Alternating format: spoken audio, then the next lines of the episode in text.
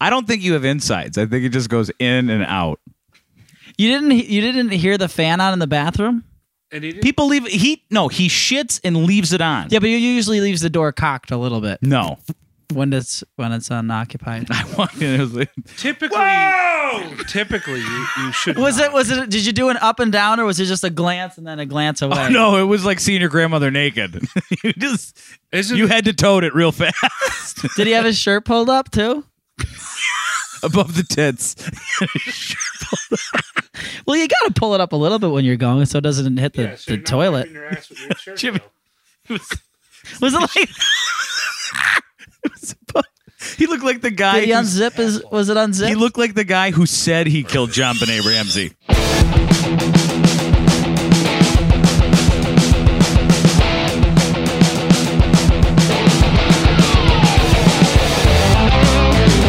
Welcome to the NEPA Scene Podcast. This is episode 46.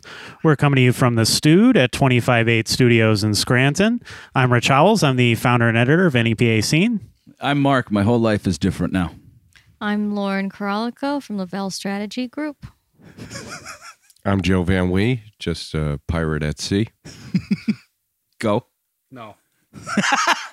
That's Lee Shaffer, who's wanted to be on for a year, and then uh, I, we got Jimmy back. Yay!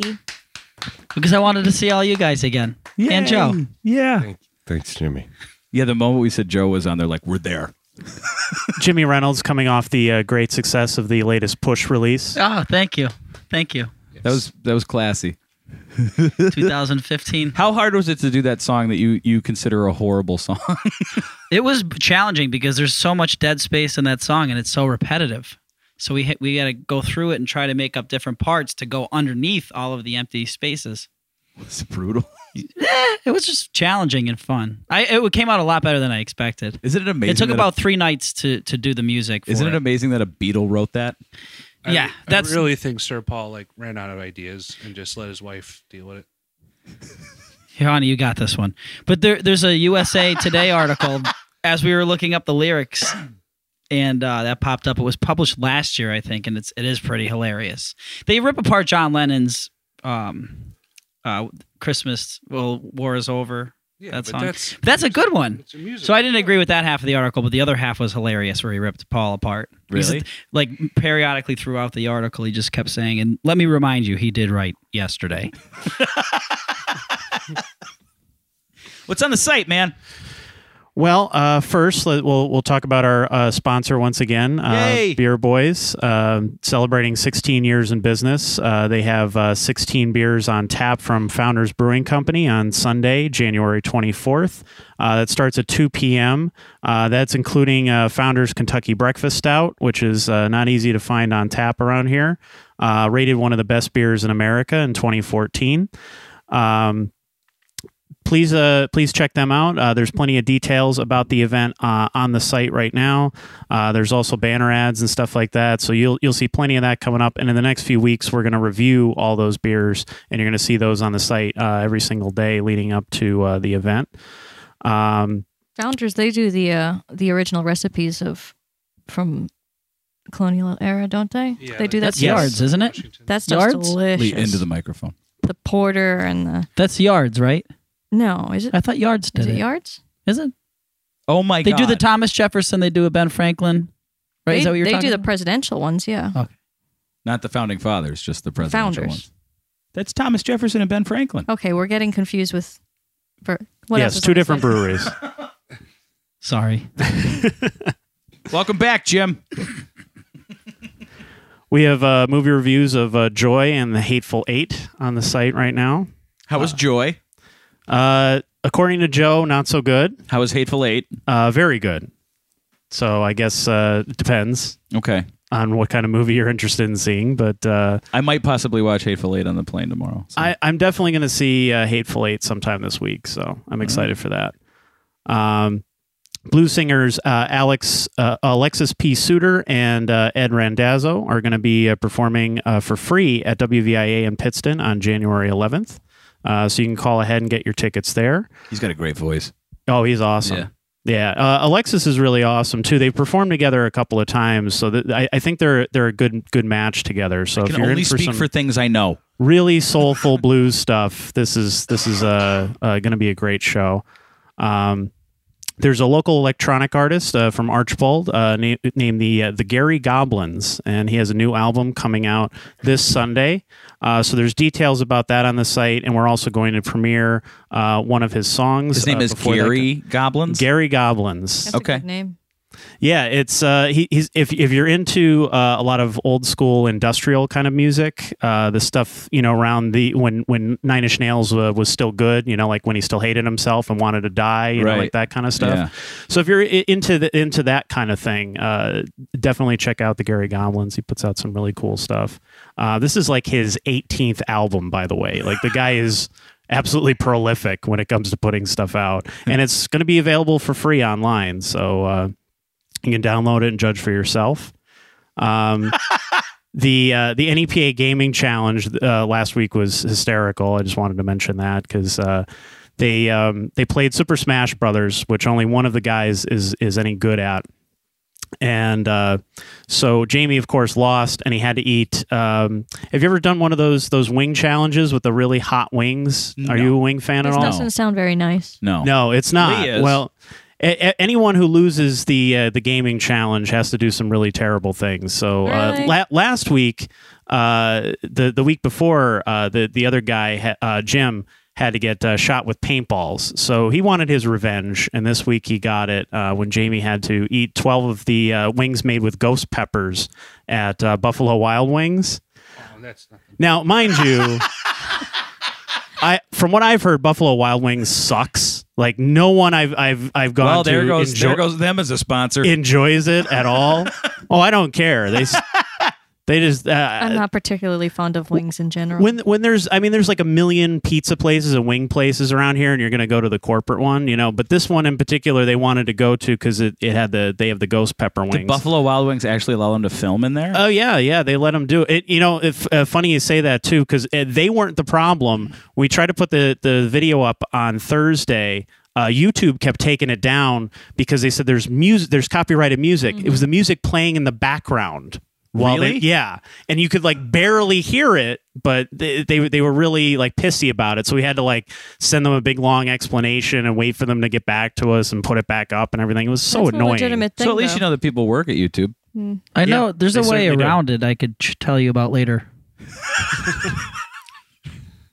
It's still technically illegal. You can't you can't record ambient Right, but sounds they're- because Buffalo yeah, Wild Wings is playing paying a, a a license fee to be able to play It that. would, it would music for bypass public. their computer telling you that you couldn't. Oh so my somebody, God, a- what a, human else would have to happened? listen. Well, that's that's all I wanted to get into because I, I, I'm sure this is going to be a long and interesting discussion about uh, new media and all that kind of stuff. So, So uh, what's tonight about, Lauren? I was about to set the timer for ourselves. you caught her at the worst I'm s- moment. I'm very sorry. she was unprepared. We yeah. Now I'm starting the timer. Okay.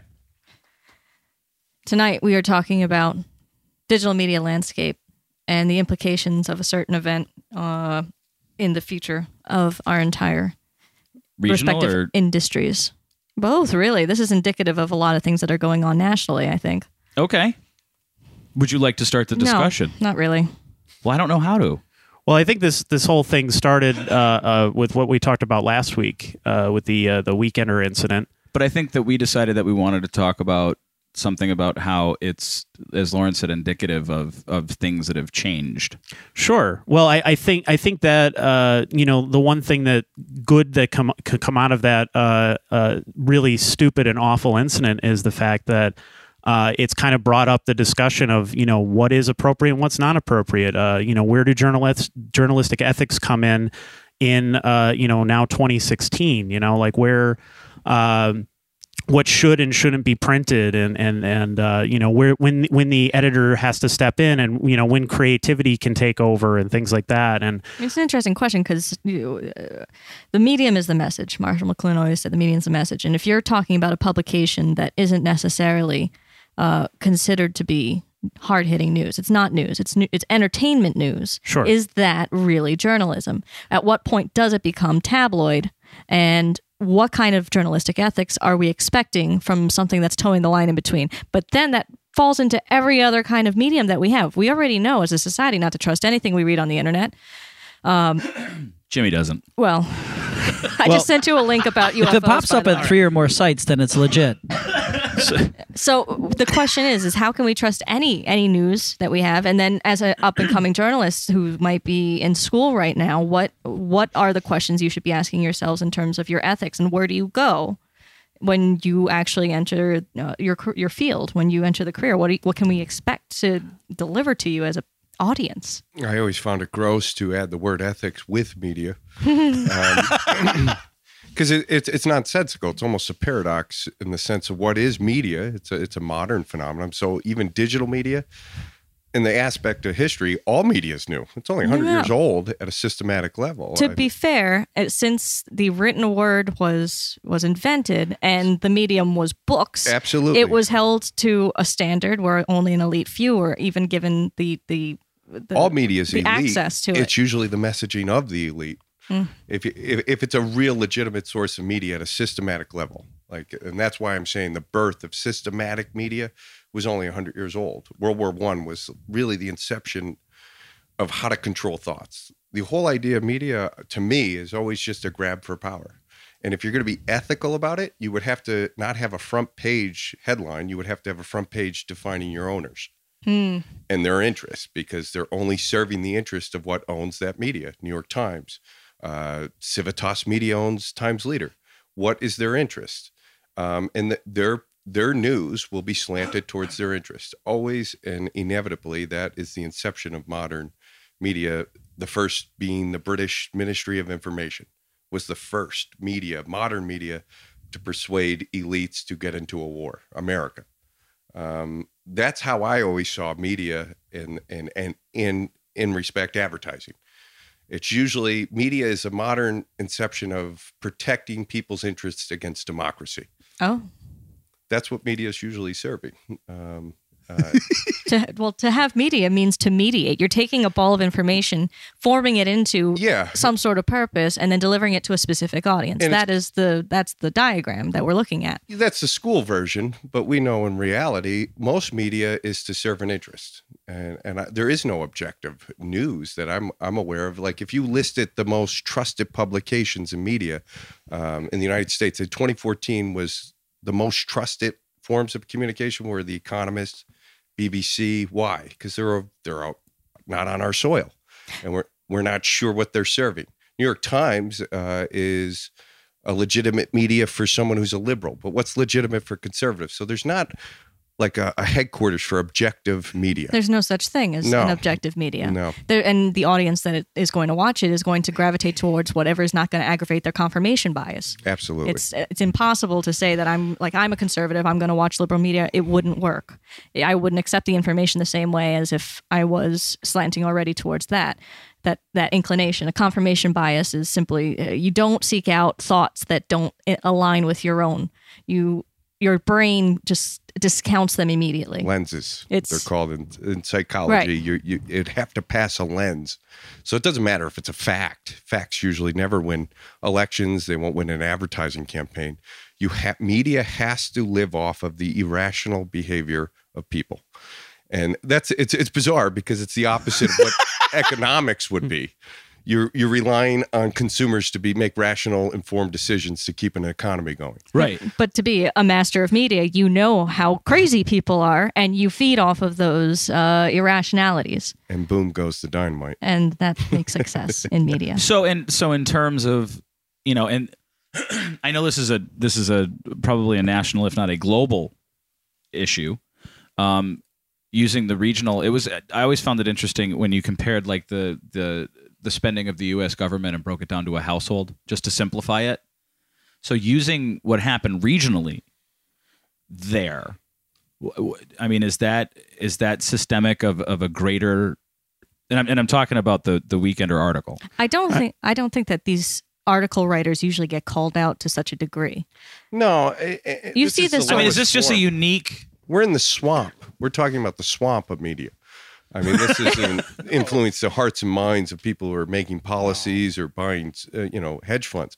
We're talking about people who are serving the needs of strip clubs, uh, places to get, you know, uh, an, a legal guest version of a hand job. Uh, this is this is the cash flow of the weekender. So the man did a great job. If you need a train, He's writing to the audience that needs to buy these services. so nothing's really out of line. Um, it's just that legitimate people paid attention to what the weekender was doing. Oh, this is gross. just just just to point out, I don't think that there is a legal version of a hand job in the state of Pennsylvania. Sure, there is. Uh, d- have you ever dated? what are you talking about? I, none of my girlfriends were committing crimes against me. Jeez. it's only a simple massage. Excuse me, what you're doing is illegal. I just wanted to buy you dinner. I didn't know you were a criminal. I didn't. I, Dessert would have been fine. I, I didn't know what you wanted to assault me with a hand job. Assaulted. Hand jobs are beautiful. They're legal. You can't pay for them. I misspoke. I meant you cannot pay Are you- legally. Are you trying Okay, to say that okay. those massage parlors aren't really massage parlors? Is that really what I you're can't saying? breathe. I ask Lee. I don't know. I've never resorted to that. Well, it, for for Wait, those what episode number is this? uh, 46? 46. This is the hardest we've laughed in 46 episodes. Oh. that one moment. There- continue. There, there's a few people that probably uh, maybe still don't know about this whole thing or, or aren't uh, aware of what we're referencing. So, uh, essentially, long story short, uh, a longtime columnist for the Weekender, Justin Adam Brown, who uh, basically w- was writing kind of uh, crazy frat boy stories and things like that, and you know, uh, he he basically wrote a story that went over the line that went too far for people around here uh, where he insulted veterans by essentially saying that he went out and pretended to be a veteran to get free drinks. And that he thought that was okay because he sees women do it all the time at the bar, uh, flaunting themselves and everything else to get free drinks. So why can't he stoop to these uh, levels or whatever? And so then uh, people around here freaked out, said, you know, this guy's got to go.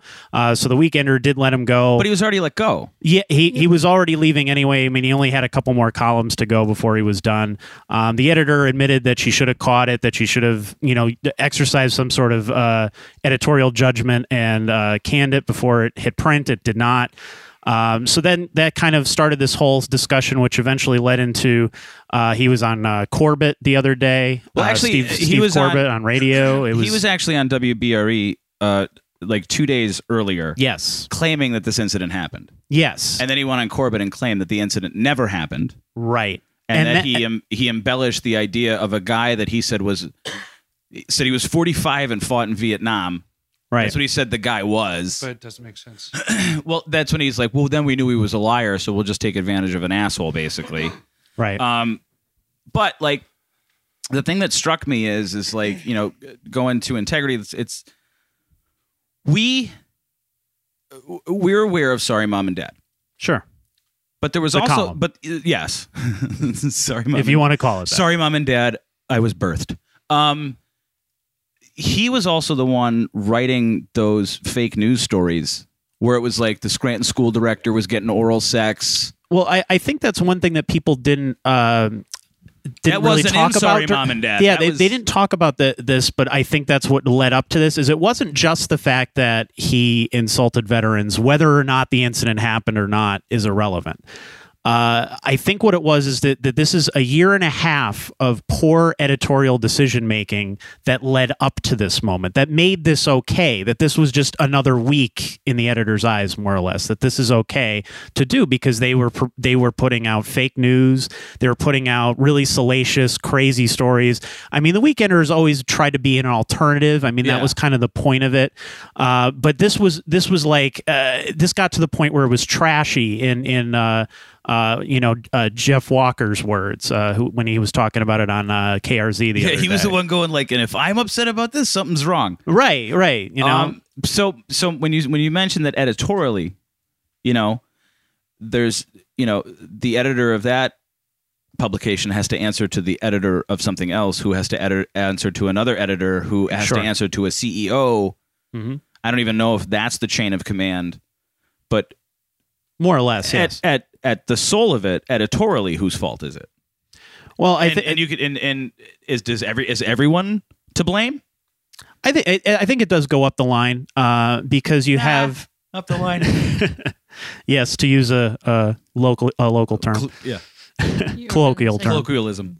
Yeah. Um, first, I think it starts with uh, the editor of the publication itself, um, but it also, uh, you know, she was hired by the editor of the Times Leader, so the Times Leader is also partially responsible because, you know, at any point.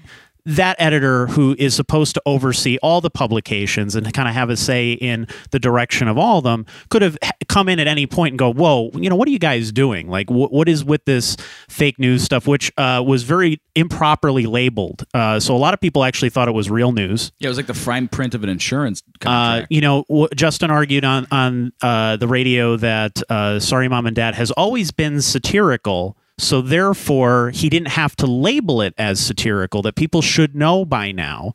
But you also, uh, you know, as an editor, I have to say, well, every time someone picks up or, or your publication or sees it online, could be the first time. So you should properly label those things. You can't just say, "Oh, well, everyone knows it's satire, so it's just okay for me to do that." Because I used to edit the guy a couple years ago, and at no point did he ever say to me, "Oh, by the way, this is satire," or "By the way, I make up most of these stories." You can kind of assume by reading them that most of them are made up, but at no point did he actually say, "Oh, yeah, I was totally making stuff up." I think at that point he was just backtracking from all the uh, the the guff that he was taking. I mean, reading reading that and some of the fake articles, it feel it, it's got a tone and sort of an atmosphere of okay. I feel like I'm reading The Onion, and if I'm into yeah, that, but the onion's funny. Yeah, the the Onion actually understands what satire is. You know, I- there's a I'm- point to the end of it. and you expect it from the onion. you would Yes, expect it, right? Exactly. But he has the right to write in this way to bring up certain points. See now, now he made an argument for freedom of speech. There is there is that. I don't argument. think there is. I think that there is. Do you do you think it's not freedom of speech? It it has to be the corporation hires somebody to do something, I, I think freedom and you of can't have free will just to go out and do whatever you want because taste you're doesn't hired. have anything to do with freedom of speech. Yeah, Absolutely. it's freedom of speech. Yeah. Um, is it a bad paper, or and I, I, I bow to uh, Rich's experience. I'm not a have no experience in professional journalism. Uh, what Rich said, I think, is the most relevant thing. It's management. Uh, it was a problem with editing or uh, of the sense. But to, to be credible myself, uh, when I talk about the Weekender, I had a past relationship with them um, that soured. So you know, I'll, I'll do anything to you know beseech my enemies and attack them. But um, but that aside, um, my comments have to just be faced with that. Like if that's going to be ethical media, we're doing a podcast. I have interest. Um, so you know, my opinions always you know they're slanted to serve me. I, well, you you got called upon that recently, didn't you? yeah, it's it's going to court. Um, it was a dispute with uh, what our trade agreement was. We would provide videos, uh, which I enjoyed doing um, for local bands, and uh, I think the Weekender had a great time at being a local asset, especially for music. Um, the cash flow has always had to be the same. You have to get small businesses, some you know that are exciting businesses, uh, to, to buy advertising, uh, and I don't see anything wrong with that. There has something has to service that. I, I don't judge any of those industries uh, by any means. Um, I'm all for that, but uh, I think the days where their their mission and their objective are long gone of serving a local art scene, especially since Wilkes-Barre Publishing doesn't own uh, the Weekender or Times Leader anymore. It's a it's a out of state concern uh, that's much larger um, and is looking to dump this this these publications anyway. So what, how much time and investment are they even making into managing these? This is a result of their attention to this investment. The Weekender. Uh, sorry, mom and dad. Uh, the, the the this untasteful, gross article of some dipshit that writes every week some fantastical story. Who cares? Um, but now that it's stolen valor, I mean, that's a hashtag. That's buzzy. Um, it's a villain we could all hate. Uh, some goofball that dresses like a, a you know a goof and, and makes a goof out of himself and writes. Well, let's get him. Um, yeah, it was stupid, really stupid. Freedom of speech, no. Uh, these are the problems you endure. You do you endure tons of bad taste to have free speech. I'd rather do that than someone tell us like a state sponsored news uh, editing or something of that effect. But you know, the great thing about media, and Laura would know this, like uh, fascist states don't need media. Uh, they don't have to be creative. They could use force. You'll only see media problems in democracies or free countries because that's the only way to control people uh, without using force. And that's why all our media is usually compromised. It's to fight for your thoughts, and it's not to give you facts or objective information. It's to give you an ideology um, or desire. Um, you know, Russia didn't have to do that. They could just come and you know lay waste to your town. Tell you what it is. We have TVs trying to do that every night, and internet and advertising to make sure you're not out of control, you're buying the right stuff, um, and you don't you know ruffle the elite's feathers. That's that's the purpose of our media in our country is to make sure you don't understand democracy. All right. On that note, goodbye. Uh, yeah, well, I drank a lot of coffee before I came here. You guys, somebody interrupt me. I I talk madness. I can't. No, when you talk, I can't. See, I, I don't know if it his argument about free speech, uh, Justin's argument. I, I don't I don't know if it really fits here, just because. Um, es- Essentially, uh, I, I I think anyway. He has to represent the paper. Right, exactly. And, and if you're putting together a publication, I think you're all kind of agreeing to, you know, as, as Joe said, a, a mission statement of some sort. You know, like how is this furthering that, so to speak? Uh, you know, I, I, w- I was there for a little bit. And uh, in the time that I was there, uh, it was going through all kinds of corporate changes and things like that, which made the job incredibly tough and uh, complicated things quite a bit. Uh, but it's you know at some point you know we we you, had to sit down and say you know how does this stuff fit in here? How does it you know how, how do we have uh, if we have this alternative weekly mission to you know support the arts but also be a little bit different and report things differently and stuff? How does the content fit that?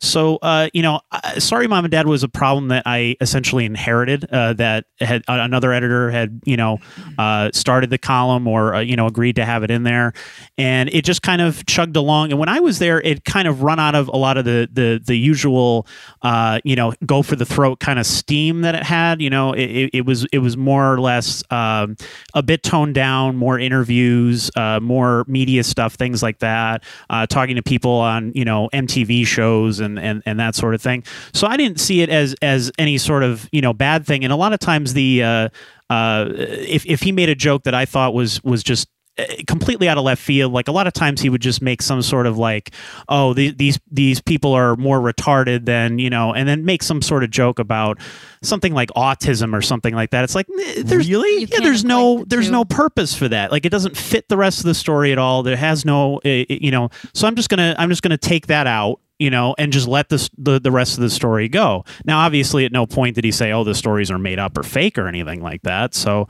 um, but I also didn't have, you know, I, the, I kind of lost a lot of the editorial control um, that I had in that time, and maybe that's happening now too, where uh, things are kind of going over someone else's head now, and they have a say or or uh, they make things complicated. So I don't, you know, to be fair to you know who's there now uh, i don't know what they're going through in terms of you know who's above them and who's saying what and, and what has to stay and what has to go and stuff like that. Because I, I felt like you know as, as many times as i was assured oh nothing's changed everything's fine uh, that was definitely not the case you know there were plenty of uh, chaotic things going on behind the scenes entire departments being laid off and financial issues and all kinds of things so it really it did have an effect on the editorial at some But point that's when that's when the corporate machine came in. Right. Right? Exactly. Exactly. So, you I mean, experience from the inside out, right. And you experience it from the outside. Yeah, I experienced it as like a So as a, as having a business relationship. Yeah, I mean, did you notice a difference when? Uh, absolutely immediately immediate um I, I enjoyed working with the Weekender for a its organization, uh, and you know not to blow smoke up Rich's ass, but guys like that were working there. They cared about music. Uh, what was his name? Uh, not Leto. Uh, Lello. Le- yeah, he was a pleasant guy. He cared about what he was doing. Um, and then when the Weekender was attacked, it was like the Weekender. It was people that were had competing art interests. That was their war. Someone wanted them to cover different art, and they were covering this art. That was a real, that was a legitimate enemy. It was an enemy that fit their mission statement. Now they have enemies. It's the world. Oh, you're going to pick on veterans and scam them out of uh, cocktails and then the, to, to to position it as if it's a gender fight, like he was fighting for the rights of women all over the nation to get free drinks. Nothing about birth control or like uh, any any kind of you know reasonable way to fight. Um, it's it's it's silly. First off, it's not even sinister. It's silly. The guy's got no brain. He's that the real problem is why is there an audience for that? It's a, forget Adam Brown or whatever this idiot's name is. I don't know him, but why why does he even have an audience or a venue to write this horse shit? Um, not that forget freedom of speech. It's not even the question. Why is our taste turned so much? But We how have- how how expected is this sort of article today? It's not even the ex- expectation of the audience. They, they- they're serving a large area. It's why did he even get there? You have you have power. You're serving multiple counties. You have a chance to write an article that's being served.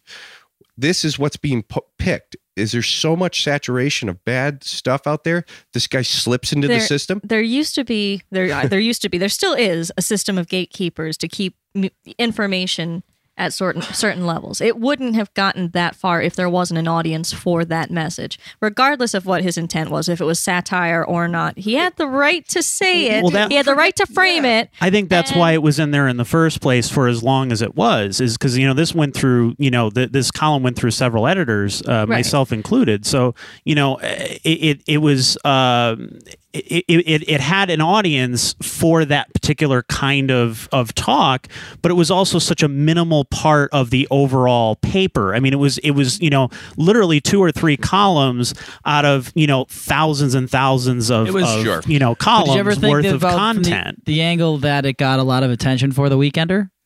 Because I- this has yeah, been see, going on for a while. yeah, Because I heard about these articles Sure. about a year ago. Yes. And I had to, like, again, because I had to fa- fact check it, but there was one article in particular that was picked up by another, or it was like a couple different websites you could find it on, not just the Weekender. Because at one point it disappeared from the Weekender, but I still found it on a couple different websites. It was fake. S- it was fake, but it, it got me to go to the Weekender, and it got me talking about the Weekender, and I was like, "How could this happen?" you hadn't look at us long right now. We're covering the Weekender. Yeah, I would. Corbett covered the Weekender. It was on 98.5 KRZ. They're getting all of this free advertisement. do you reached think that Fox was part of it, though? Right. Do you think that's part of the marketing? And Yeah, uh, and- and- honestly, I do. And this and this this um, writer that wrote it could be the Fall Man, but now they can wash their just hands to of take it. an But it- opposing yes. thought i would love to not give them credit for that because that would take a, a, a measure of sophistication thought uh, but- planning media savvy i don't think uh, you know the brass at civitas even pays attention to it besides the accounting um, I think this is accidental. This guy is just such a disgusting person. He got attention.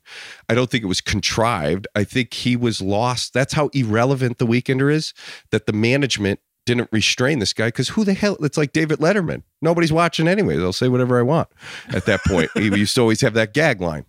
It Yeah. doesn't matter. Nobody's watching. And I think that's what happened. I don't think it was this particular incident. I, I think other things were kind of let go. I think that the whole direction of the paper was to get attention, you know, the, the fake news and things Mm-hmm. Right. like that. Those were obvious, like, okay, we need someone to pay attention to this thing. Hey, Well, over here, the, look what the we're point doing. of that Legitimate, publication exactly. because the more people paying attention to it, the more they can advertise because their advertising is effective. People are seeing it. Right, but you go down that rabbit hole when you when you start to publish that kind of stuff, then the whole thing degrades. The whole See, thing that- falls see, apart, and then it necessarily, gets though, to because they that still level. Have an, they have a very specific audience. Yeah, but they're nincompoops. That, And that doesn't, That doesn't it's matter. But regardless, they still have an audience. right to read whatever fodder they want to read. I used to subscribe to the Weekly World News when I was in the 12th grade. I loved that publication. It was full of BS. But at this point right now, they could probably charge more for advertising than they did a couple weeks ago because they know there are more people picking up the, the That's copies not of the measurable yet. Who knows? Right, Who but it, it, pulled? it could be possible, there's, right? there's spots. I mean, we're talking Right. about stolen valor. It's not like a, a, But you the know, people will pick it up to joke, look. some off-color joke. It's um, it's a legitimate position that people get so fierce about, emotional. Um, I don't know. I, I I can't see how that's helpful. I mean, unless you're going to advertise, uh, you know, Oh well, you know, I, No I- I I, said this to No- a, no a young journalist the other day. He had asked me, you know, uh, about the whole incident and everything, and and you know, he's still in college and he's still learning and things like that.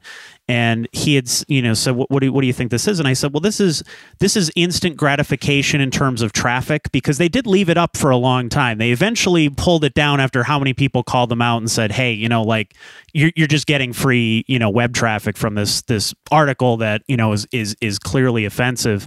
Uh, you know, take it down. So they finally did, but they they waited a little bit until it you know it, it, it started to wane, and then you know then eventually they they issued their apologies to keep the whole thing going and to keep the traffic going and everything else. So I mean that much of it is. But that I- momentum eventually dissipates. well, that's the thing is in the long run, I think it hurts them. You know, like you said, I I I, th- I think it's uh, for a while uh, that stuff works. But you look at a lot of these gossip columnists, you look at a lot of the gossip TV shows, things like that. Those people burn out really quick. You know, they're around for a little while and they're movers and shakers, and then all of a sudden you've never heard of them again, and then they're they're kind of relegated to late night television and guest spots on you know uh, bad shows that nobody watches and things Downey. like that.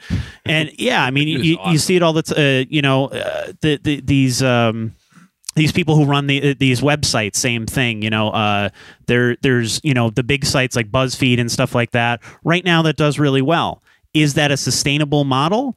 In internet time not so much. You know a lot of those websites eventually burn out. You know i remember the days when things like Digg were very big no one even here no one knows about Digg anymore. No one cares you know things like that. There there these big sites eventually burn themselves out because of those kinds of tactics where they're willing to go for the lowest common denominator but those people also have a very short attention span. So you're trying to get these people for a little while and eventually it's like oh look over here shiny and then they're gone they're on to the next thing. And there's no loyalty there. You're not building anything up and you're not pushing anything in the long run you know? Like i, I, I think if you're going to do an alternative paper um, you have to stick to the, the the the arts that matter and things like that and and be above that. Like maybe you, you say you know what? I'm going to do something on this little theater group that maybe not a lot of people are going to read. You know maybe you know there's not a lot of people out there that maybe are interested in this but I think we should do it anyway because that's part of the mission of what we're supposed to be doing. We're supposed to be promoting those people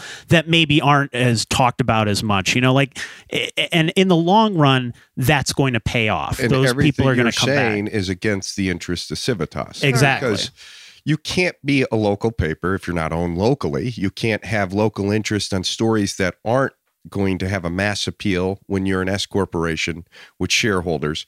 The whole objective of any system from a corporation, a nonprofit, or media is to grow and to sustain and control more power. The Weekender wasn't about that for 10 years. They were the Wilkes-Barre Publishing Company. It was it was defined, created with the measurable like objective to say give that theater uh that this little theater a, a spotlight this week. Uh, Civitas has no interest in doing that. They have to grow. How do we get out of this market? How do we stop doing that? Would be the questions of a larger corporation when they buy something like that. Sure. Are, are we? Are you going to say something? or to sell more if it was going to be a sustained endeavor they would be looking for ways to sell more advertising and i think to that point uh, now that the name is in the public consciousness outside of this area it has a little bit more potential because nobody's going to remember exactly why they know toxic asset now. They, have a toxic asset that's bleeding money. It, here's a toxic asset for a corporation that large. It's not that it's not making money; it's not making more money. Hmm. Now it's a loser. So corporations don't view a break even as a, they don't buy things to break even or justify competition. Um, it's not growing. Get rid of it. They're trying to get rid of it. They've been Well, that's that's the thing too. Is uh, you know, I, I thought was interesting when I was there is uh, when Civitas took over, uh, they had no idea what to do with an alternative weekly. uh, from what I understand, there were talks behind the scenes. You know, uh, th- these were just you know people that kind of came back to me and said this stuff. They said, yeah, they're talking about like rebranding it, changing the name, changing the mission, changing the the way it looks, the whole nine yards, because they don't understand what an alternative weekly is. Out of all the papers that they own across the country, they don't have any alternative weekly, so they don't know what to do with them. And if you look at things like, uh, you know, there, there, there, there, there, there's weeklies in Philadelphia. Uh, one of those just went belly up a few weeks ago. Yeah. Uh, so uh, a lot of the, the there's uh, this the, the model isn't there anymore. It's not sustainable. So I think uh, they are looking for alternatives. What can they do There's with it? no How one can they in their it? catalog of management that could work on what's most important about a venue like that or the weekender is that content is creative, it's highbrow, it's smart, it's funny, it's local, and it should be more. Um, they don't look at that part. They're already looking at why isn't Ford in here? Why isn't Nissan? Why don't we have a two-page spread about cars? And uh, content like this kids gets passed through, and now they think they're managing a PR stunt, and it's a disaster. Sure. It's gross, um, and you know he shouldn't be employed by anyone that would allow multi- more than ten readers to read his horseshit. Uh, it's that's where the ethics involved. It's not taste; it's ethics that you have power. Use it. Use it to get facts um, uh, or your interest out there, which you would have to agree with, or you wouldn't write it. Sure. Well, my, my perspective from uh, when I when I started NEPA scene was I didn't feel like that any of the papers around here were an alternative. You know, there are alternative papers here, alternative media, and alternative this and that. But I said, but what is what does the word alternative actually mean? Like, what what what makes this alternative? It's the exact same thing that these guys are doing, which is the exact same thing that these guys are doing, so on and so forth. So my perspective wasn't we need to to shock and awe people. We need to make people wake up and slap them in the face and say something horrible or something offensive to get them to pay attention. My goal was how can we uh, take this? Uh, how can we put a whole new perspective on this? How can we pre- maybe present the exact same thing but in a different format or a different way? You know, things like uh, like a podcast. It was just something that no one else was doing around here. Nobody else does podcasts. and it fed my ego. Exactly. So you know, it worked out for everybody. But so, so they so so right off the so what you guys are talking about. I, wow, my I just my Did you leave your brain over there? yeah, I just hit ones and zeros and off. That's all I did. Um, so number one, they don't know how to run an alternative magazine, Right. and they don't. Y- y- you have to admit as well as anybody else, and I know that you're acutely aware of this, Joe, is that th- this area is kind of s- different than the rest of the country. uh, bi- large portions, especially with media and, and, and specifically a newspaper. Well, we very well might have the last two running newspapers in the country because of our demographics that are physical copies of papers. You get ink on your hand. Um, nostalgia aside, um, that's because our papers still have significant power in local politics, which nobody seems to care or understand about. But uh, our papers are still have very strong influence over, pri- especially primaries. I'm not even going to venture off to talk about generals. I want to be specific. Primary elections, especially in Lackawanna County for sure, uh, and and and Luzerne. Our papers uh, decide who's going to win the primary very effectively, uh, especially if you have money. It's the last place you could have the largest campaign coffers and the paper could hurt you and the little guy could win. Uh, not that that's just, it's because there's, you know, the paper's interests are, are being threatened.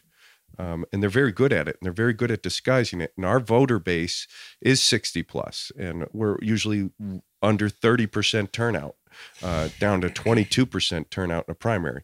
That's where a paper's political power is flexed. It's not their their their cash flow uh, that they're influencing where these uh, local vend who's going to be the next local vendors from a county, a city, um, and our papers will control that until you know Earth is gone, and Lackawanna County and Luzerne County as well. So that's that that's the thing that's always aside that they that's the that's the benefit of being a successful paper. You're controlling your local municipalities, uh, the influence of who's leading them. And it's an interesting twist to see now that the the Times leader is uh, on the decline financially. You've seen uh, the Citizens' Voice kind of take over in a lot of ways. Now they are the most widely read newspaper in Wilkes-Barre. Uh, within the la- and that's only changed within the last two years or It's so. party related. Right? It's you know, Democrats versus Republicans. Wilkes-Barre Publishing Company was predominantly a Republican paper uh, with Luzerne County interests, local interests. Uh, Was that the, was that from this? The is that the whole stemmed from the strike in the seventies thing? yeah, that's where the Citizens' Voice originally came from. yeah. okay. Um, but but like it, But it was bought out by Times-Shamrock later. Okay. So Yeah. its foundation It's- was different from what it is now. Okay. which is a blue paper. Uh, like uh, it gets complex from there because we're not true Democrats. Our area, we're Reagan conservative Democrats. We're we're Republicans by another name. Um, every liberal I know here is heavily armed, uh, completely crazed, uh, and will hate any. Uh, would love to put groups of people together that hate things that are different. That's why we're such a swing state. Yeah, exactly. Because you really honestly don't know whether it is a red or blue state a lot of Uh, times. You're right. You know, Uh, we're pri- primarily a repub. We're the South, the T of Pennsylvania. We're not a very progressive state uh, politically, uh, especially with our Democrats of the Northeast. But these papers are f- break down into e- two elite factions: Republicans of Luzerne County and Democrats, elite Democrats of, Of Lackawanna Lackawanna. County, and serving their interests. The paper only serves those interests, and uh, want you to agree. So all right, so let me. So I'm I've been I've been thinking about this for like the last week, and you know what? Maybe one of the two points I want to make is listen to that Corbett interview. Man, that dude is totally unaware of his fucking station in life. like. At, Well, the, at the end of that interview was amazing. He's like, "Oh, Corbett, you're so funny." the, the thing that he's most unaware about is is what a journalist is. Because I remember his byline uh, for the last year and a half or so specifically said that he is a journalist from blah blah blah. That's something he wrote himself. So he called himself a journalist. Then on the show, he was denying up and down that he was a journalist. Oh, I'm not a journalist. No, I'm a satirist. I'm a comedian. He's, he came up with all these other terms. But then he said he's he, he has a journalism degree. I wouldn't tell what school he went Oh, to. he was he was wild. He's, He's the a- leading motivation to just uh, to go to a nihilism. He's true. Like he truly is a nincompoop writing for other nincompoops, and and and that's. All Did you is. listen to it? Yeah, it's horrible. Uh, like uh, from a no nonsense kind of person, I just wanted to punch him right in the mouth. You wanted to punch through the radio Yeah, and hit him.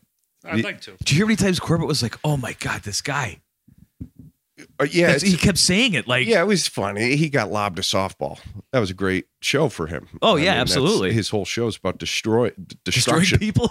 and he's only destroying whoever doesn't call. This was a real treat because the person came on the show, and he's like, "I'm going to destroy him anyways." and waited for all the commercial breaks. Yeah, it was wild. Um, Yeah, I'll stick around. Yeah, I don't know. I, he, he it made me sad, like that he exists.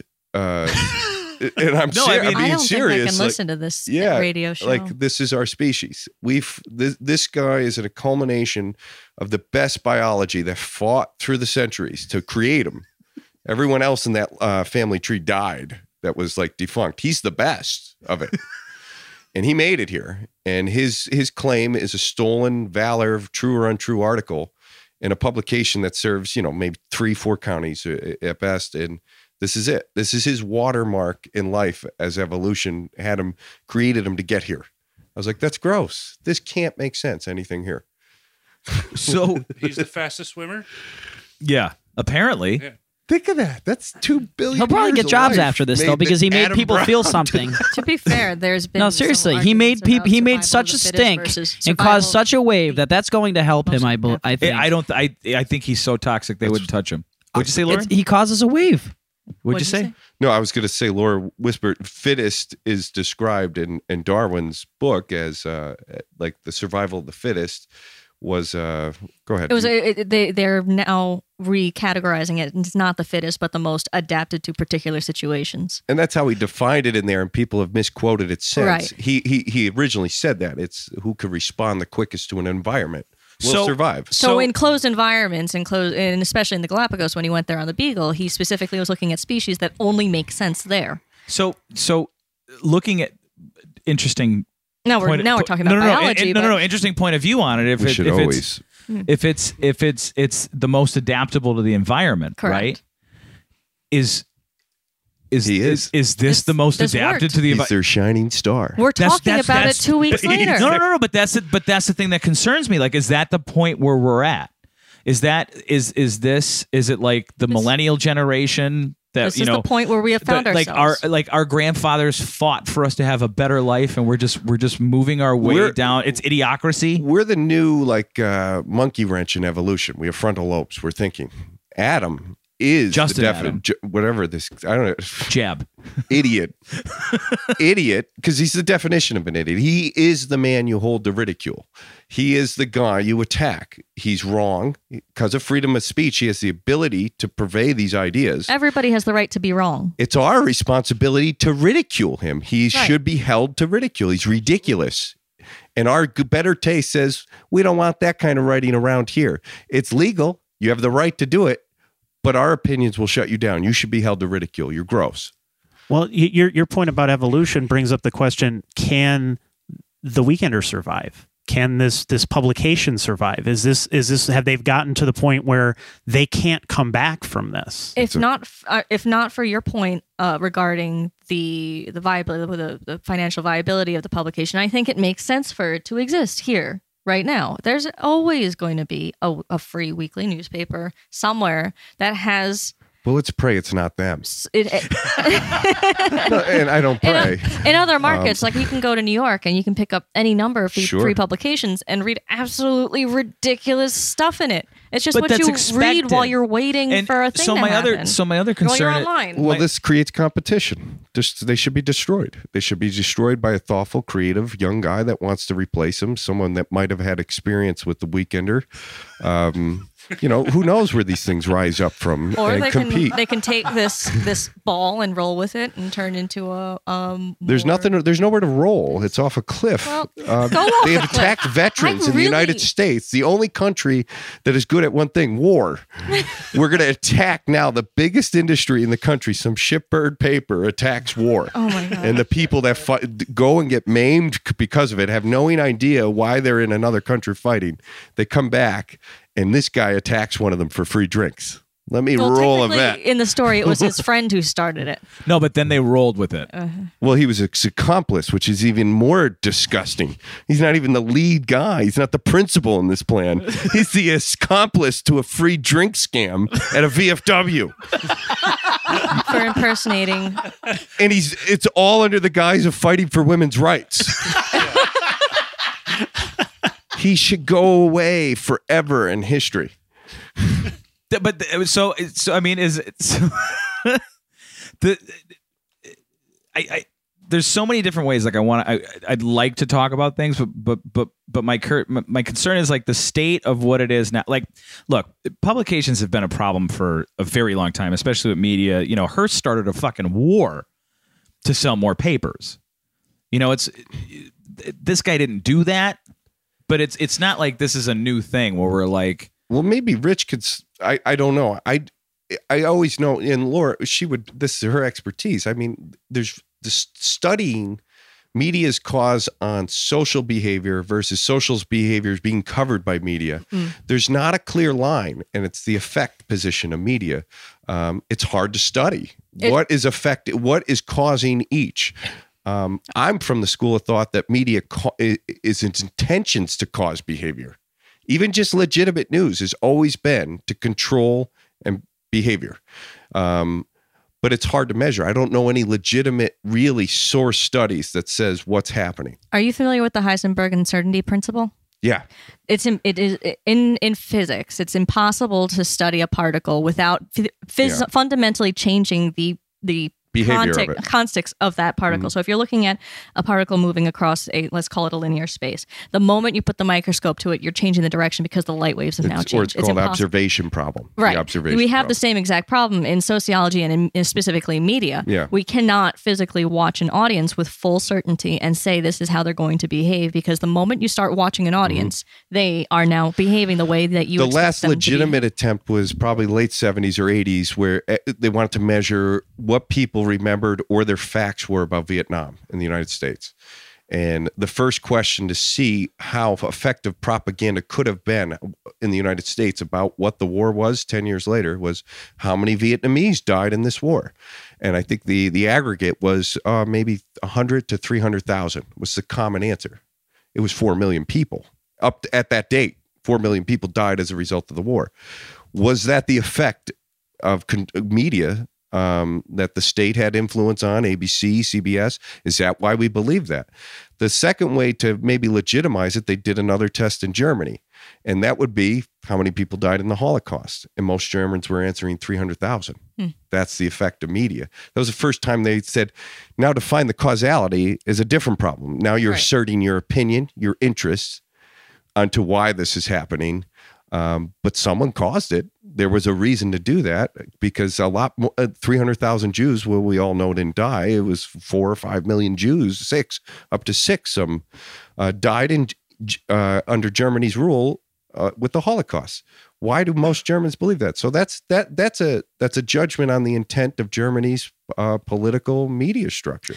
And to touch back on a point that we had made earlier, uh, a similar study was done, I think in tw 2011. Pew did a, a research study across um, a number of Americans to see w- to what major news stories they remembered from the past week. They were quizzing them specifically on the details of the ma- most major headlines across all media. And they were polling people uh, just off the street, basically. They didn't look for any particular set of people. And then they asked them after they answered these yes or no questions, basically, or number questions, very static, like how, how in what country was there a bombing in the in the last two days that killed X number of Americans? I don't remember the exact questions that they were, but they were very just like static. They were in the headlines in the first couple of lines. Uh, at the end of the of the questions, the ten or twelve questions, they would ask them what what three or four media sources do you normally consume, and of the amount of people who were questioned, the the number of accurate responses was somewhere around ten to twenty percent, and these were people across all media, and And that day, media was happy. Their job is being completely done with Right. precision.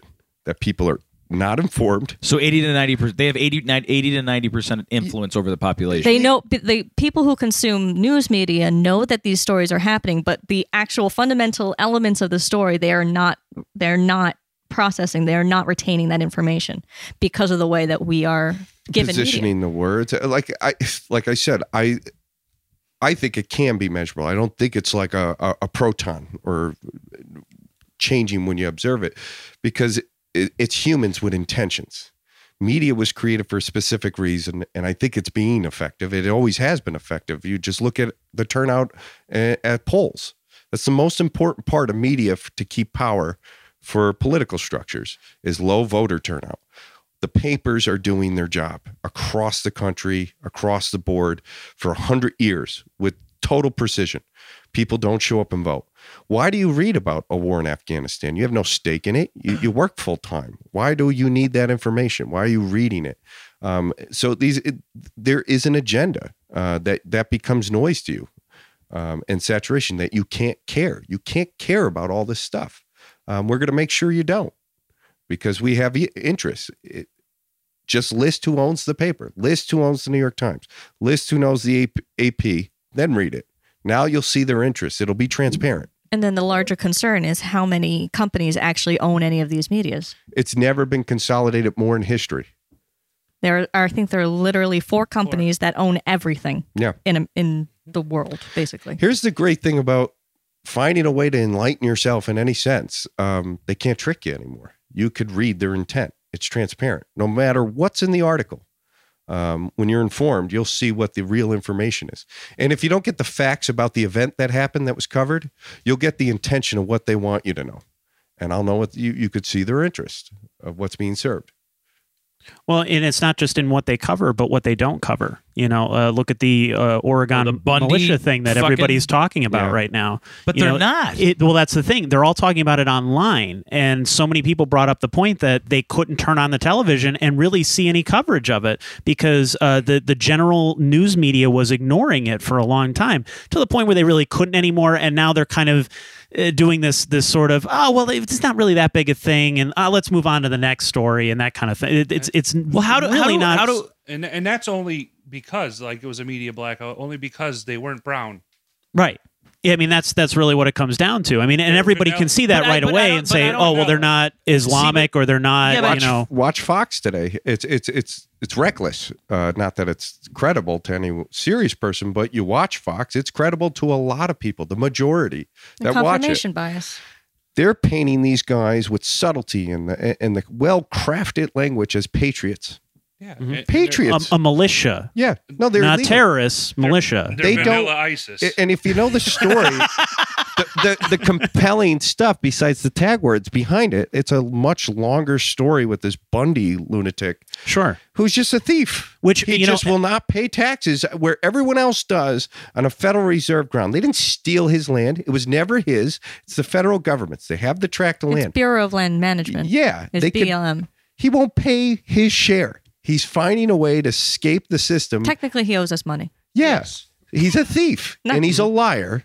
And now that they're that's all they're doing. They're But how do you and To be liars. but how do you how- have armed people walk into it? And it's You not don't. when they say federal building. I think it's like a, it's a, it's a, a park. it's like yeah, Talking Yeah. to the an mic. observatory. It's a yeah, it's an observatory. It's um, It's not like they walked into the FBI building and No, you know it's took in the middle of nowhere. It, it is owned. It's a park. It's, it is a federal building, and these imbeciles with guns. It's basically Meal Team Six. They're they're all loaded up with their sandwiches and The- assault weapons and federal- flags. Yeah. Well, everyone's hesitant because this is this isn't. It's hard to compare it to police brutality, all that horseshit. That's these It's- are they're state it's problems like too. the They're not federal, Yeah. total federal problems. A lot like the distinctly, It, is- it is the Alamo. everyone hesitates since Janet Reno because of Waco, Ruby Ridge, Mm. all these other See, but those disasters. but those and are places that those people own.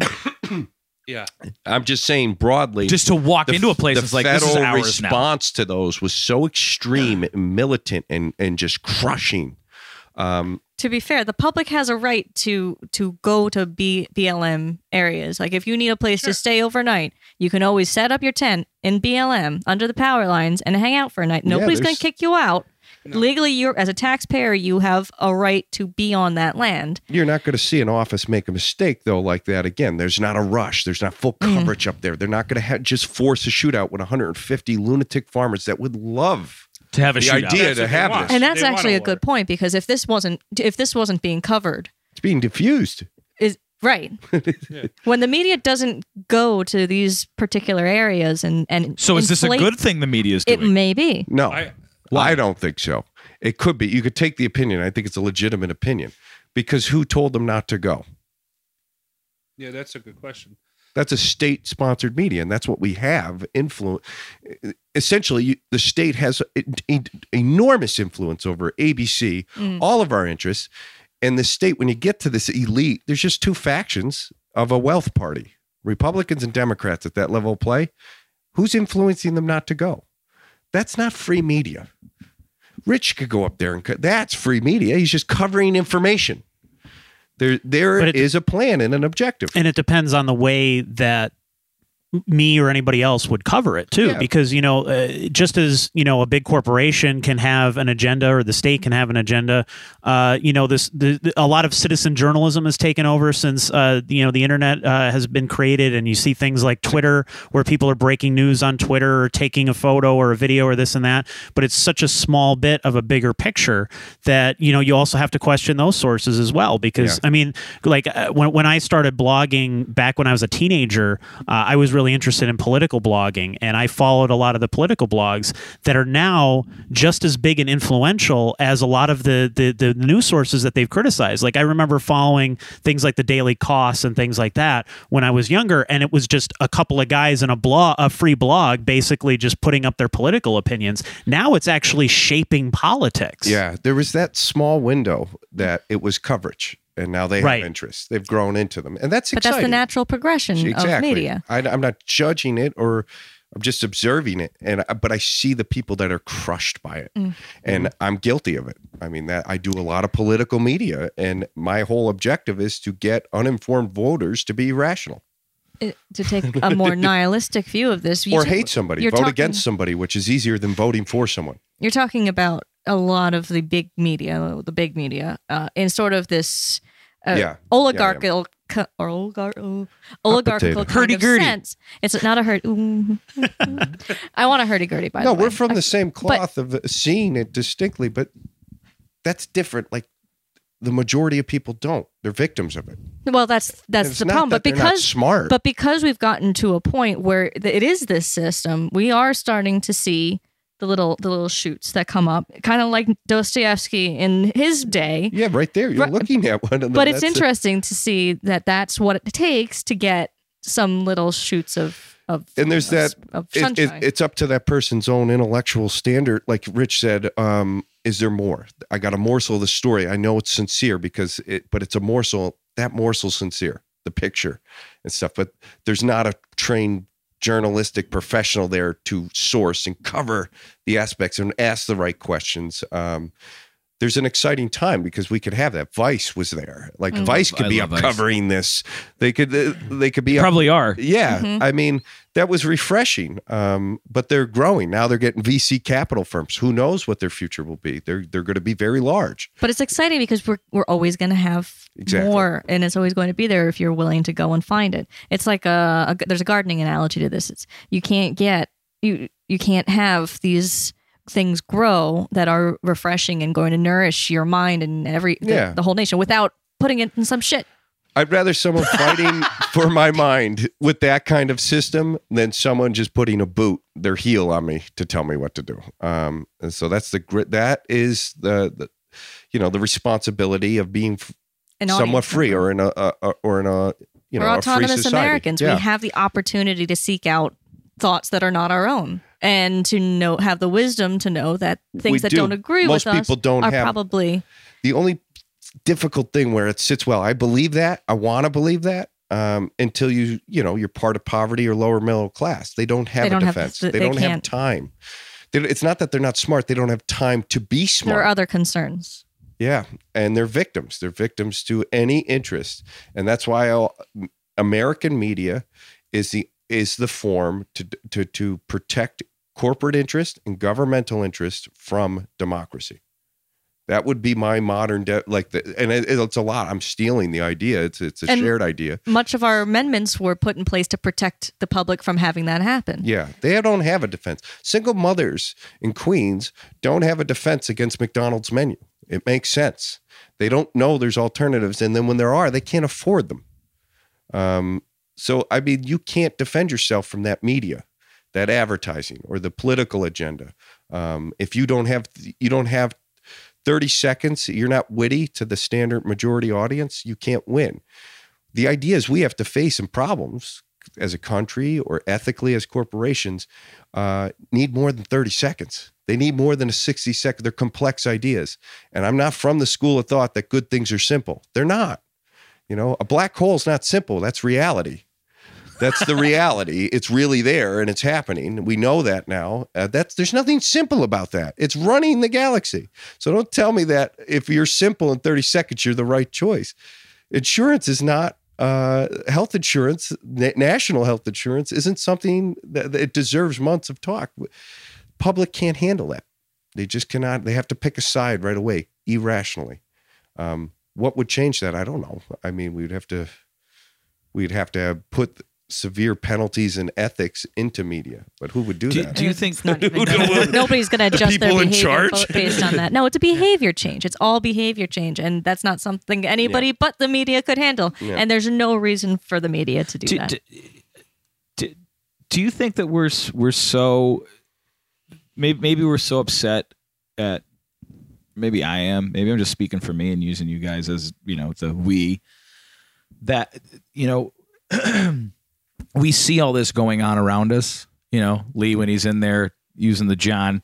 He's he's he's getting his news from Facebook um and, and stuff like that. Is is like you know are are we kind of enraged at this Justin bullshit weekender thing? Because 20 years ago we all loved the weekender. We thought it was great.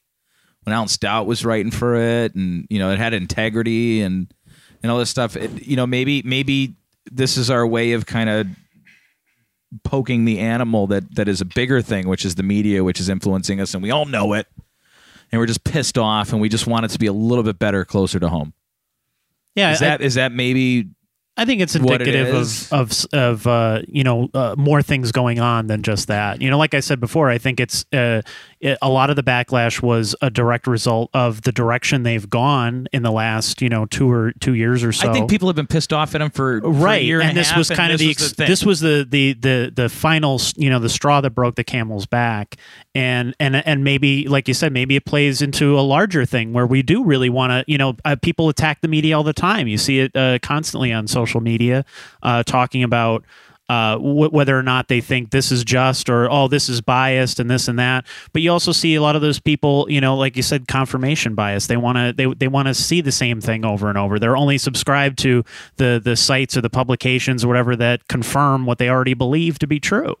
So I, I don't I don't know. It's um and I, I I think in terms of alternative media it's it's much harder to to figure out well what what sh- what is their place because uh you know look at things like Rolling Stone for example uh, Rolling Stone was alternative media it was like oh we're going to cover music the the music that no one else is going to talk about we're also going to talk politics and things like that too and then we're going to send Hunter Thompson to Vegas. what would they co- my would they publish something Your cousin sent Hunter Thompson to Vegas? John A. Walsh. He was an editor at Rolling Stone before he went over at ESPN. He's a Scranton guy. Is he really? That's where he started, Rolling Stone. No shit. And then he hired Hunter at ESPN to give him work, and nobody would hire him.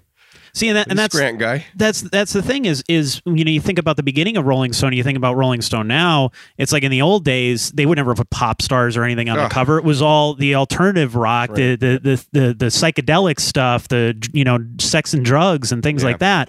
And today that's all been sanitized. That's all taken out, and now it's it's all pop music. It's all rap. It's that's that's what they cover now, and they really ignore all that stuff. I mean, their their mission uh, of of finding that that music that wasn't given its due is long gone. And then you also have things like like would they hire Hunter S. Thompson today? Of course not. Hmm. There's no way that someone who wrote like he did, who thought like he did, would ever write for them today. It's just it's just wouldn't happen. And they have some decent political writers, Yeah. but they also fit a certain agenda that they want to push, and that's it. You know, and and, and I, I I wonder how much of it is corporately controlled because of their their interest now. I think it's 50 50. I think the ownership is a different. That's calculation, that's sinister. Um, you know, they don't look at the world as right or wrong, good or evil. There's competing interest. Whoever wins was right. And they're right for as long as they're in charge. Um, there's no morals. They're not operating that that that petty. what the poor people think things are bad or good. Um, but I think writers believe what they're writing. I, I I would think it would be extremely difficult to write or be a news anchor every day and set an agenda you didn't believe in or knew was calculated. Um, I think to come up in media, you you have drinking the Kool Aid. You want to be part of that establishment. Um, it's easier to believe it and and subscribe to what you're saying. Uh, but I think the people who are writing believe it for sh- for sure. I don't think or they they're deeply cynical. understand it. Yeah, They deeply understand it. I want to hear from an Evocan. No, you don't. What do you no in the la- What do you think about in like in the last fifteen years? Like I think everything. And Joe, maybe you can disagree with this. I think everything changed on 9-11. As far as like the twenty four hour news cycle, We didn't and have all a this, 24 hour news cycle. right? cycle And we didn't have the ticker, and we didn't have. We've all become skeptics of everything. And, Have and we? everyone- I mean, usually, usually sides. cynicism is is and it, it goes back to healthy. yeah. Everything changed, but didn't change. I, I I- I think it was harder to hide agendas after 9-11. I mean, the Patriot Act was passed with, within days. It was already written. Like, um, and I'm not getting. I don't hold credence to any 9/11 horseshit or conspiracy. To, you know, we don't have to blow up our own real estate for uh, a, a real estate scheme to get into a global war. I mean, we could go anytime we want. We always have. We don't need to attack ourselves.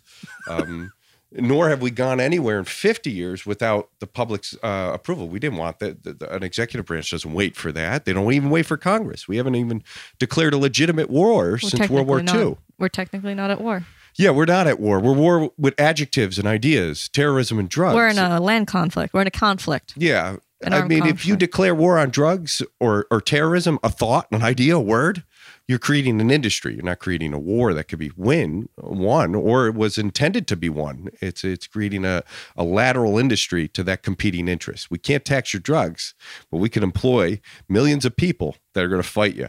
And we're going to concede somewhere in the middle. If we really want to win the war on drugs, they'd be legal and we would sell them. and tax it.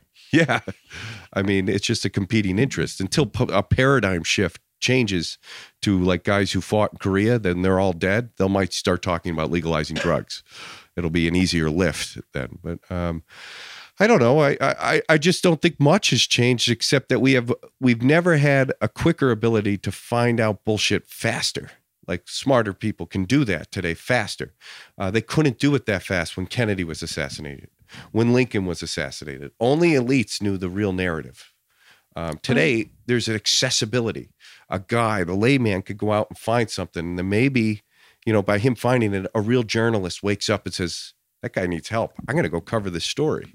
Some lunatic on Twitter just put, there might be something to that. I'm going to go now really write uh, with integrity and do all the things a journalist would do to make sure a story was real. Not a layperson, I don't think has that skill set. They could get you on the the trail of breadcrumbs, um, but it, it, takes a trained journalist to go see that and, and find out the right story, so a wider audience could say, "Wow, this is legit." Are we getting less and less trained journalists? I don't know. I, I think Rich can answer that better than me. I never majored in it nor wrote uh, professionally at all. Um, I just I'm I'm I'm a I'm a consumer of media and I create uh, media. I don't know how to judge it. So you hate I, yourself.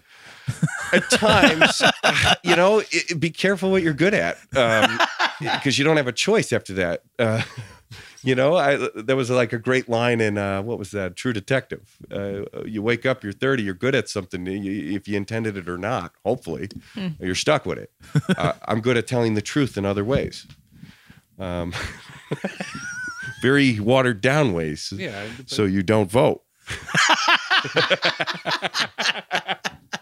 And that's the truth of the experience. If you can't uh, reflect it's being part of politics and not admit that, um, you you know you're soulless. That's what you're doing. You're not fighting for a champion. Champions usually don't have money. Um, you're fighting for the best win. Um, and you know I've had a lot of great clients that I, I, I believe in. I know are good guys, but uh, I'm getting them involved in a system that takes over. You know, real leadership. Uh, anyone who's fighting for change usually is killed. It's like riding talk, a bike through a car wash. Yeah, nobody talks. Obama talked. It was a he won awards for that advertising campaign. What did he change? He did some things, but he didn't change. He didn't change anything. He created things. If he was going to change things, he would have appealed Bush's expansion, the largest expansion of our government. What he did was beat Bush by expanding it more.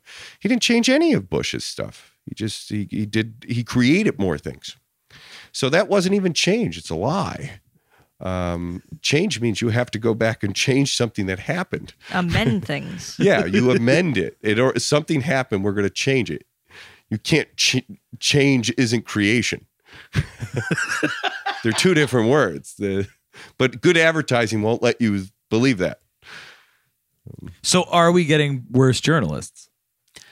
Um, in some ways, yes. In some ways, no. I mean, it depends on you know what organization you're talking about. It depends on what their agenda is, of course. Um, I think you have a lot of people who uh, automatically think uh, that that they are a journalist because they write you know people who are bloggers i think there's a, a danger there because you know i encourage a lot of uh, you know young journalists that are up and coming that you know ask ask for advice or or looking for some sort of guidance that they should blog that they should do things like that. But they should also know the difference between one kind of writing and another or you know what uh, whether they're inserting themselves in a story or not or um, you know what what what is the purpose of them covering the story? Why are they covering the story? Are they covering the story uh, if they're doing it on their own in the, in the case of you know like independent journalism you know wh- what what is their interest there? Why are they doing it? And is it properly labeled? Are they using the right terms? Uh, you know I see a lot of stuff where um, you know you see it uh, in most media you see words like allegedly things like that. That's is that how they get away with the bullshit? Yeah a lot of that is you know covering your ass in a way or saying that you know well sources say you know things like that. You're not necessarily saying it's true or not true or you you know you're trying to say that most people are saying this like the word on the street is this but I can't come out and say that from a you know and say that's true or false yet. There that hasn't been confirmed. So i'm going to say you know something like sources say or, or things like that. And that's where the line starts to blur a little bit you know because you you know you get into you know our our people who uh, work for rags um, that uh, you know publish uh, the gossip and crap like that. Um, the stuff that you see uh, when you when you go to the grocery store and you're you're checking They'll out, and there's you. all the yeah, you know, They'll all that kind of stuff. story. Is are are though are they journalists? Mm, You know, No, but they're competition now. Right. They'll break a story willy nilly, allegedly, use all the safe, like dragnetti words, the laws that Right. would protect you from being liable for that. Um, and then a legitimate paper, Rich is working, you know, hourly, entirely sourcing, making sure I got to get this story right. You know, some goofball could just tweet it. Um, and you know, The Wire covered that, and then what season five really well, like uh, what the problem with modern media was, and House of Cards did it too. I mean, this is the modern paradigm of journalism. Do you be quick and ethical and then die a slow death, or do you be fast and persuasive and on top of all of that, you're meeting an agenda. Once you start using the word allegedly, it's persuasion. You have an agenda. You know, the Well- same way we watch Unless it's an alleged perpetrator of a crime where we have to presume they're innocent until they are proven guilty. That's a joke. Yeah, but we- yeah, but we don't live in a polluted society like man- that. Yeah, no, you're right. But you're right. that's that's the purpose of You that. And stand on it. unfortunately, we're as you're saying, we're at the point where the public no longer You're guilty trusts until proven innocent. You're not innocent until proven guilty. yeah, proven you're guilty. out of your mind if you think that your criminal justice, especially in criminal, not even civil law with what's protecting the paper, but a criminal, like say a great sensational criminal cases out there. Um, study after study, focus groups show that he's guilty. He's in the paper. How's he going to prove he's innocent? That is the paradigm in the, the mind, and so the paper just fuels that with the, those great words. Uh, Th- there's a great uh, documentary everybody's Making paying attention to right now, making a I murderer. just started. I just started it. Did you watch so it? I'm only three Ah. episodes in. well, I, I'm not it's a gonna. terrible I, I way to won't- start Christmas. I certainly. Oh my god! it was horrible. it it really is, but I, I I feel like everyone that I know spent their holiday watching this show and were just couldn't completely stop glued watching. to the television. Let me correct. I didn't mean the show was horrible. It was horrible what Yes. it did to me. Right, It was, exactly. it was like It- it- watching Paradise Lost. you one, could two, you and couldn't three. turn it off. I, it was perfect. I'm usually watching things like with the mind's eye, like I'm above it. Yeah. And you you have this effect. I'm sure everyone in this room. You're watching production, and sometimes you pop out and you see something else. Yeah. I was like a housewife, like like sitting there. I was like, well, am I feeling bad for some sociopathic rapist murderer? Are you doing this to me? Is this is this the new entertainment? Make me feel bad about a psycho that killed her, or or or i- i- did a just man? Is everyone? Is this so conspiratorial that It's the whole so, system it's so got emotionally manipulative. Oh, the way that they, they film it's so per- and it's such shitty video. Yeah, It's perfect. that's why it's sincere, and They've been doing it for 10 years. it's so brilliant. That's Right. the new thing. The shittier the video looks, it has to be sincere. It has to be credible. It has to be true. If it's too slick, You can't believe Yeah, it. you're But it's like me. these really quick Right. journalists, journalists, quote unquote, that come out and they they slap together a story. The public has learned not to necessarily trust them, and then when an actual publication comes out with some true media, true information, some insight, we don't know On anymore. this particular case? And no, in general. Oh, yeah, I'm talking yeah. about media in general. We know we are both desensitized and too easily ready to gobble up you're at the you're same right. time. And I found that inner demon watching it. I It's- forgot that was in That- me. Right. I'm watching it. And uh, we're all similar to the same age, grew up with the same media, same heroes or villains. It's fair to say we think very similar, even if we have different tastes or different ideas. We think the same way. I believed the first cons- the first time you believed a conspiracy, not even believed it, you knew it was true. That was con- uh, there was more than two people involved, or from Kennedy to anything. The first time you bit in, it's a virus in your head. And I always fight for the loser. I'm always thinking I want the loser to win. This was the first time I'm thinking, yeah, but if the lo- if I'm wrong, the guy raped and killed someone. Right. They're really toying with this hard. emotional anchor of how Yeah. I'm going to sympathize. If I'm wrong, the guy killed so gets away with murder the second time. Well, not I'm, the I'm, first I, time. to reiterate, I'm only three episodes in, but I think that the that oh, I don't want to tease it. Spoiler alerts. but- well, already three episodes in, it's I am just so conflicted. It gets better. I'm sure it does because it got so much better between one, two, and three. I It snapped. you get kept more you get more conflicted you and st- But- now now you see? How I, did, I got to the end, but at six, I snapped. If you- I got right online. if you Like, can fuck feel this. way, don't do this to me. I'm not going. I can't go for the ride. It's not a TV show. This guy's out there. Who should I feel fucking bad for? I, I'm. You got me. I left at six. I went back and finished it, but I start getting online. It was hard to find answers. It's hard to find answers for that show. as soon as you but you, i think the show is a good illustration of the whole thing we've been talking about tonight is that you can you can watch a thing feel one way go the complete opposite in what you have now thought that you believed in and to know how uncertain you can be of your own certainties that's it's an incredibly vulnerable feeling especially when you realize for the past 30 plus years you've been fooling yourself into thinking whatever you thought you It's thought one story too. Right. One guy. It's only one of, th- Right. of three So million people in jail. How fast paradigms change. We've only been using airplanes for 100 years. F- papers wouldn't even print the flight of the Wright brothers for two days, some people, because it just was part of reality. You can't fly. and nobody covered the event that happened 10 days prior A kitty hawk or what? before kitty hawk Yeah. the first flight Oh, wow. Okay. Yeah. So, Yeah. I mean, that's just paradigms change so quickly. I mean, we've only been operating with that idea or that technology for 100 years. How fast people could change you and it's emotional. Your reality changes. It could be, and it could change from a lie the same way it changes from a truth. And and it, it's interesting to me. Uh, my perspective on it was, you know, look at the power of alternative media in this case, because uh, when when with making a murderer. Yes, because you have, uh, you know, basically the, the the local public. It's it's painted very clearly, and you can go and research it yourself. Uh, Wisconsin, as a whole, basically decided Steven Avery is guilty as shit. That's the end of it. Lock, you know, lock him away. Uh, you know, uh, Careful, don't ruin anything for Lauren. you know that and and let that be the end of it and uh, for a long time it seemed like that was kind of the general uh, I- idea that media was pushing is that you know he's guilty the the police you know uh, there's there's no wrongdoing there and then these guys come along these guys who really had no sort of uh, hook in this essentially they they The came out of- filmmakers. yeah they came It's two women. well, yeah, they came out of state and basically stayed for a little bit in a in an area that they were not familiar with and knew nothing about Right because out of they journalism thought school. right they Yeah. thought the story was interesting. Let's film a little bit. Let's see if there's something here. And obviously, it, it continued to grow and and com, come, become more complex. And so eventually, they went to a lot of the they they went to places like NBC and said, "Hey, would you be interested in this documentary?" And they're like, "No, no, we're not interested in that." And they had their own versions. Uh, Dateline did their own version. There were plenty of other versions of this story out there, and it seemed that most of them had kind of decided that more or less, yeah, there's some doubt, but you know, he's guilty. And this, where, where you basically have people who are self-funding this for a long time until they eventually got Netflix interested in it to do the whole, you know, 10 episode series and to put it out. Now, overnight, people's idea of this whole case is completely changed. The entire perspective on this has been thrown in upheaval because of a different perspective. Now, is that biased?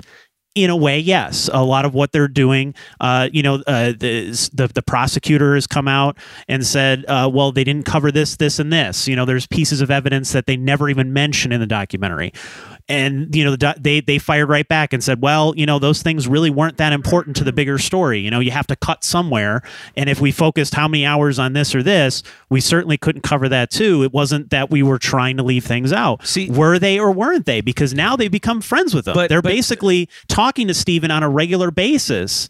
Uh, so they've they've grown. They they have a relationship with him now, whereas they didn't when they originally went down there. It's important to note that documentary is not journalism, though. It's There not. It's, is- it's it's incredibly biased. it's incredibly. Right. There's Yeah, always different a perspective. Of, yeah, there's always There's always a, there's always Just- a slant. observation. Keep in keep in mind that in 1984 there was double speak and double think, and that was a way of causing or creating control over people by What? having compl- conflicting ideas in your mind at the same time. What do you mean? What what? the the novel 1984. oh, yeah, Jesus! in 1984 Christ. the novel they had double speak, double Like I was think, four. Yeah. What did I mean? and um, you create cognitive dis- dissonance in people, right. and then you Sure. can control them that way. So just think about this on a larger scale. We earlier in the night we said that media is a way of controlling people. It, it, but yeah, And but no, it. I don't think anybody's denying it. Right, but that's just but that's what's happening here. You're you're just so we're all so um just wrapped up in, in like that that documentary you're talking about. And now we're Right. not focusing on Well, democracy anymore. Before, we're not fo- before you know what I mean? Hitchens died, that was his. He was his- incredible. His Would leading it- would thought it- was Orwellian ideas. Yeah. and, and Orwell has There's- never been more you know, Relevant. There's so much truth that. in that whole book from co- from cover to cover, and it can apply specifically mm-hmm. in, in this whole thing here.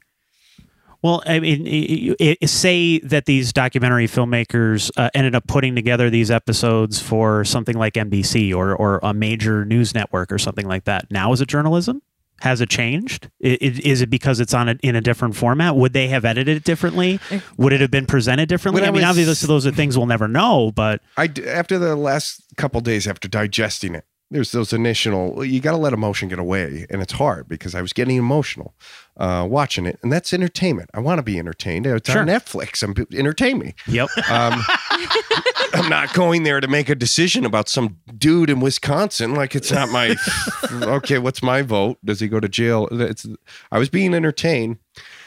There, there's just a lot of great questions the documentary covered in the sense that a guy. It was proven that he was not guilty. Served 18 years. Went to prison. His freedom was taken away from him by a state. That's power. He gets out. He murders someone. Doesn't murder someone regardless, say he murders him. There's a real ethical question. Forget it. You got to go to jail. You murdered someone. Yeah, I know you lost 18 years of your life, but why did he murder them? What created the murderer? That I don't think was distinct enough for um, a wide audience to say, you know, this is an angle. What created that murder? The second time he was accused. sure. Uh, they they never introduced. I think the the documentary, uh, the the two filmmakers could sleep at night because they didn't interject uh, an alternative, uh, an alternate idea of how she was murdered. That's true. And I I would be if I was a filmmaker, I would know I made it and edited it perfectly. That could be just sprinkled with sensation. Get me out there, Netflix, and screw the big guys. And I I could sit ethically and go to sleep at night because I didn't offer an alternate theory. This guy f- killed a woman. Uh, I mean, there, he like if that's the case, you could sleep at night. Other than that, the only other idea you're trying to propose subtly is that the cops killed her. The whole system rallied behind. We Steve got away. We better clean up our mess. Go mur- find a girl we can murder. Throw her in his fire pit. I mean, that's Or, remarkable. or or did someone else come in? You know, there's there's a, a million theories you can come up with. I mean, you know, did someone else come in and say, you know what, I'm going to take advantage of the fact that they hate this guy and they're looking to throw him back in jail. It's so- So, I'm going to kill it, this has woman. to. It has to be. It's So like it's like the, Throw the It's like the Joker here. in the Dark Knight. The like, I- like he ha- defense- everything has to be perfect for his, this to work. His Yeah. defense would be so fantastical. I, I think the filmmakers felt, you know, where they kept their line of responsibility. I- I- If a murder, a murder took place, someone murdered. No one's denying yeah. Yeah. burnt him Yeah. on, burnt her on the property. Uh, did they didn't offer a competing theory? They just went over his case and what the cops were saying and what he was saying. Um, I'm not a trained detective. I always find myself as a sharp guy or something. You think of yourself, uh, but I, I'm not a detective. I you have to concede to these ideas. I'm watching a Netflix documentary. I'm getting pissed off. They're good filmmakers. Mhm. They made Yeah. a great film. I was jazzed up. Now it's in a dialogue. Now it's got a petition into the six figures to give him a retrial as of this morning. Yeah. Um, these I'm okay with the retrial. the filmmakers hit a home run. Yeah. So on their defense, I'm like, wow, this was a really good film, and I, I don't think they were like that. That's where they probably saved their ethical integrity. We didn't say he didn't do it. We're just they're just we're just great editors. Do you want to do rapid fire cues? yeah. Do you ever, this is a new thing. Oh boy, I'm going to ask you a series of questions. You have 30 seconds to come up with your response and say it. 30 seconds or Oh, three boy. seconds? Oh, oh, it's three seconds. I'm sorry. yeah. Um, how are we doing this? yes. I don't know how we're doing this. Okay, so I, I, I picked four questions. Did you like get laminated cards? I made cards. You look. It looks I like made the Trivial cards. They're Pursuit of slick. crazy. Yeah, They are slick. the Trivial Pursuit of Crazy. They- yeah, like usually you're going real far on this. Okay, I think you. Will I'm have- actually proud of you and I think scared you at will. the same I- time. I, I selected four questions. I think you will have interesting answers to. So Just four? If you, if you I yes, hope I just don't four. disappoint. If you need if you need clarification or edification on any particular things, I will be happy to provide them. All right. Okay. Do you have a hidden Le- talent? Do I have a hidden talent? Yes. yeah. Do you want me to get your balls for juggling? Oh, yeah. uh, yeah, yeah, I do. Good answer. It's hidden. was three seconds. Why do I have to it- expose myself in a, a media? I confirmed I have hidden talents. Name one thing about you people do not know. One thing about me people do not know. Um, maybe a lot of people that don't know me don't know I'm I'm a terrible cynic. Um, I'm a secularist, and I'll fight for it.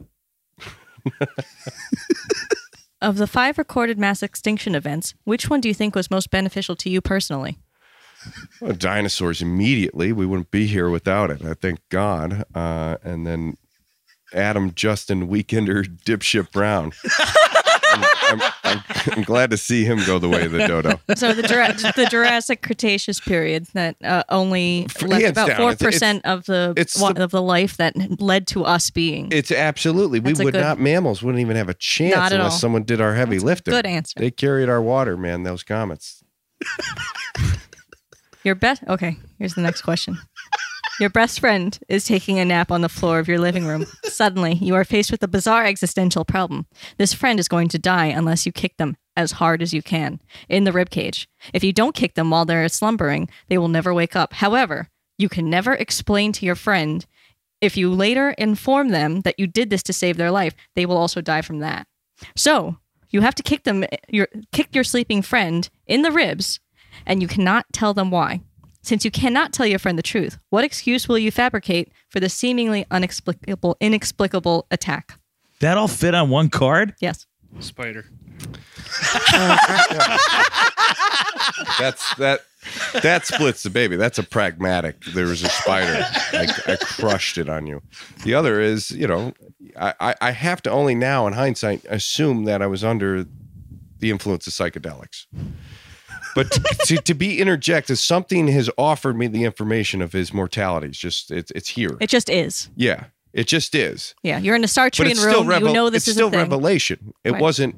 It became. It didn't happen. It, it had happened. I didn't always know this information for years and knew the day was coming, No. and I was gonna. It was building up to it.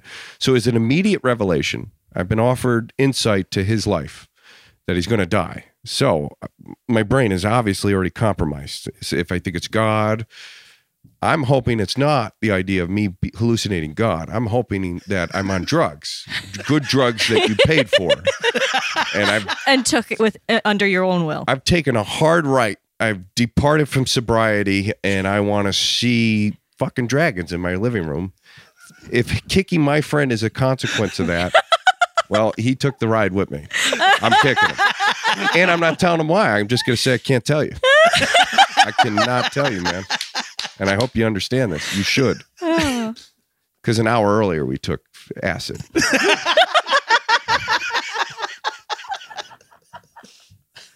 Thank you. Thank you very much for Do you have other- do you- in do you have the other fire cards? Yeah.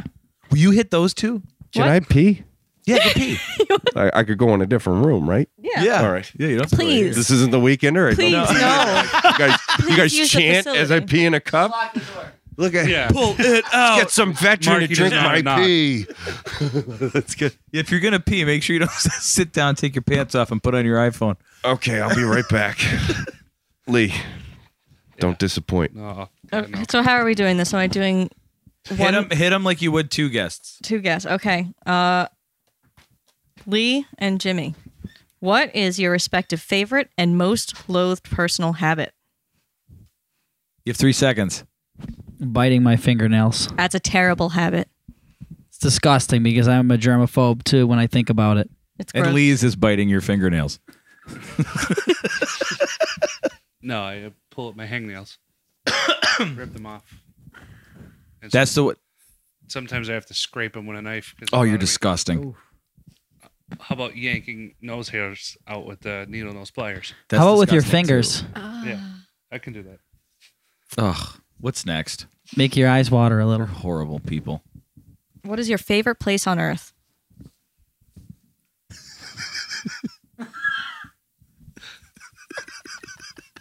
I don't know. I'm just imagining. I imagining. haven't found it yet. with, with Ireland. That's it. Jimmy. Jimmy? I thought Lee was going to say something dirty. I If don't- you had to I- say something dirty, what would it be?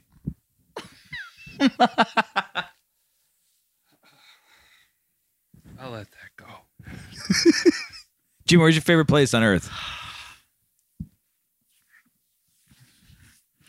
uh, behind my guitar. Oh, Oh, that's a good one. wow, that was diplomatic. Do you Nice. feel personally involved when watching TV, soap operas, or other fictional media? It's kind of apropos to tonight. Yeah, I feel like it's like speaking to me in some way. I can always find a, a correlation. No, You wouldn't. no, not at No. all. Why is why is it that we're, when we're doing a podcast we get you on here you're, like you're a man of few words but but but when the you know when we're not recording you you can't shut up It's the Heisenberg uncertainty principle. is that Just Lee? simply recording Lee changes Lee's behavior. Um, ten percent nerves. Uh, the rest of it is wanting to hear what crazy Crazy Joe says Yeah. um, I had things to say, but Rich and Joe and Lauren and you are very quick. You know what you're talking about. You're well read on this stuff. it's the first compliment you give me in 15 years No, that might be two.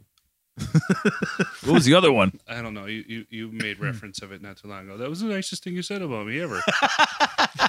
You should start writing those things down. and dating them and and And and put 'em and, and, around and, the things keep I a do journal. say about you. and then and then finding some place that does one of those buy a bricks Hmm. like for a charity i'm like lisa so it's forever cast Or we could make the bricks. no no So it's just too now- much work Now n- I know a little bit more about this whole subject, and now I'm interested. I want to learn more. It's a subject I didn't know much about, other than that kid desperately needed to be punched. through the through the Yeah. radio. and uh, his his tone, hi- like I knew after reading the article I wanted to punch him, and then I heard his voice. so you can't just do that. jimmy did you read it The article, yeah. Yeah do you have an opinion on it or was it just like this this umbrella It just of like fits this is into all what just- he's this been- is just all disappointing It, just fits into what they've been doing and what he's been doing, and it's if they really wanted to stop it, they would have stopped it a long time ago. I mean, at the end of the day, is it is it like what I said a couple of weeks ago, or maybe even last week, where I'm like, we just want you to do better. Why does a newspaper exist? It exists because the, the well, what would make a, di- a newspaper disappear? The people funding it.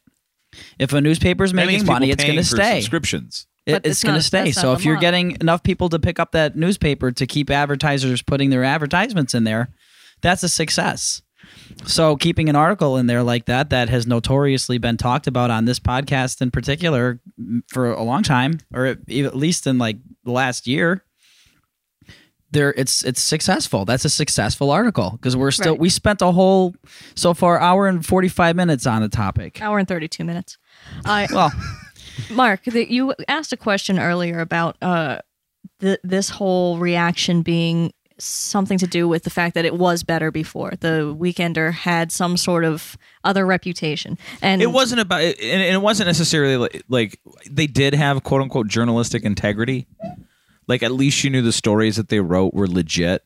You know what I mean? Like if they're going to cover a band or a concert or like, and you were there. Like I don't. I, But you also you asked a about f- a regional thing, and, and coming into this area from from somewhere else. yeah, Jersey. I don't. I did not expect a free weekly arts and entertainment magazine to be anything but what it seemed to be. And so being someone who doesn't go out on the weekends, I particularly didn't really care because that's not really what I need to find out. I don't go out.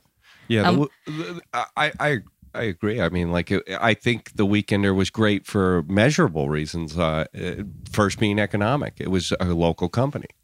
Um, it had local benefits. It employed local people. The taxes were paid here. Uh, I don't even know what uh, what tax base was lost with Civitas could claim in Oklahoma versus. Or preferably uh, Nevada because of the. so there's an immediate impact that's invisible to the content. The moment they buy it. yeah, the content of the paper. And that's happening across the country. before before social media was the way it was when I first turned 21 that's where I would look because there weren't everybody and their brother wasn't shoving their event down my throat on Facebook to see what was going on seriously Force I, I actually I. I I went out and voluntarily would look for what's going on now I'm just disgusted with it and just really ignore everybody. it was it was unless I want to do something The I go out and- Weekender. Well, uh, you know, there was an old joke from you know bog bog heads. Uh, the Weekender not making or breaking people for over twenty years, and I got to credit that to Pat Finity. Uh, you know, if you're a local local and you're you know you go to the blog you go down, you're you're part of the art scene in Wilkes-Barre, you're part of the music scene in, in Scranton. When I opened the Weekender, and it's because I'm an asshole, it was because I was in it and I think that is, uh, you know, th- th- what you could state for most local people. Or Who's- who was the model of the week? The, the only the copies week. I have right now are the ones that I'm in under my bed. they're they're coffee reads, but uh, underneath all of that, Or Lee. Before Facebook, the Weekender Next to the was toilet. Facebook. It was to see who was playing. That at was the Tinks purpose. or That was who my original purpose Yeah. of it. back We all down did in it. the metro. Then I stopped picking it up unless I was Yeah. in it because I would just look on Facebook or MySpace at Loved one MySpace. point. and see- bands. Uh, you know, not to And it became digital. So you just go online and look at it. you instead know of- this. You've been a part of it. You've done it. I've done it for them. You gave a band a free video that you know was upwards to, to the premium of three thousand dollars. Yes. With local DSL, what, production costs? They got three songs in three minutes, or you did venues here. Um, that's a wonderful service that the Weekender did. Um, that was noble. I mean, guys that didn't have the resources for media that had talent. Uh, I don't understand the music industry and the the aspect the aspects. Where do you break out a regional to a national venue? I don't understand it, but I know that that that really helped. Um, and, and where they were playing, and and but Facebook has pretty much, uh, Jimmy said it, have t- has taken over the event of that. Um, But they that don't was even want the to look asset. at that anymore. That was the asset, in I my think we opinion. should bring back for- the Weekly World News. How about we bring back the I'm last word? that. That's right. You want to do the last word? Sure. Well, it, it actually just continues right where we were talking about. Let's go. we'll About just Bat keep- Boy Bat Boy. and his adventures, his perilous Oh, adventures yeah, of being. absolutely bad. boy. I Yeah. wish. Yeah. Actually, I have like um Uh, one of those like best of anthologies Oh. of What's Weekly Bat World Boy? News. What the it hell has Oh! Bat, with you? Bat Boy right on the cover. that was the black and white. F- oh, It's where the man, men in black get it's real reprint. It's information. where, it's where Oh. Nessie would have the opportunity to speak out against the farmers Nessie- around Nessie- Loch Ness. yeah. Elvis. Nessie's pissed at the farmers. Elvis lives. Okay, that's what the weekly was. It was like the Inquirer, but like Yeah, it even- was- you look at But even, absolutely but even absurd. people who read the Yes. Inquirer were like, "That's ridiculous." I actually, s- I have No, a. they bo- they, I'm they had not kidding competing about it. interests. I used to collect those when I was 12 years old. I have a box full of Weekly World News reports before they closed, and You I should think I frame have those. all the way up to the last the last issue. you should frame those. I think I'll just keep them in that nice box. I also uh, put m- sun and moon uh, wrapping paper around the box to Oh. protect it. Oh, good, Yeah, because that'll help. it does. Jesus Christ! Did you just go? Oh dear God! I, I love that the Men in Black, that little sequence where that's where they find out what's really going on. Yeah, they open up the Weekly World News work, yeah, or the Inquirer, and that was like what was really happening. in plain sight. Yeah, like it was just a right. publication for insiders, spooks that uh, G-men that knew how things operated. was the Weekly World News. Yeah, All right, what's the last word? Well, wh- what I, I wanted to say, and this is this is completely from you know my perspective, and you know usually the last word we're we're talking about you know somebody else's perspective, but um, a lot of people. Uh, I, I'm assuming will probably hear this or you know see the post or whatever and go, oh look, he's you know taking them, hitting them while they're down, you know, taking the cheap shots, you know that kind of thing. That's that's the whole purpose of this, and it, it's really what you said before. It's it's that you want it to be better, you know, and and as a as a publication that for years I cared a lot about and and put a lot of blood, sweat, and tears into. Uh, one of the really frustrating things about my experience there was I felt like at that point the audience uh, before I'd even come in, and I was warned of this when when uh, I came in that the audience had kind of moved on. They they had found you know uh, things online or they paid attention more to Facebook events than you know our event pages that, that you know we'd spend forever compiling and things like that. And it, it I felt like I, for a long time I was kind of spinning my wheels. I mean, we we even did a cover story uh, when I was there about a local military veteran who had uh, come back and wrote music um, and uh, was performing at uh, the May Day Festival, which is in in Wilkes-Barre. Uh, they, they didn't they didn't hold it last year, but it, it was an annual event for many years. That uh, the, the the the proceeds would go to uh, you know military veterans and things like that. And this was kind of an interesting story because it was a military veteran who became a musician, so it kind of covered both of the things that we wanted to talk about about this particular thing.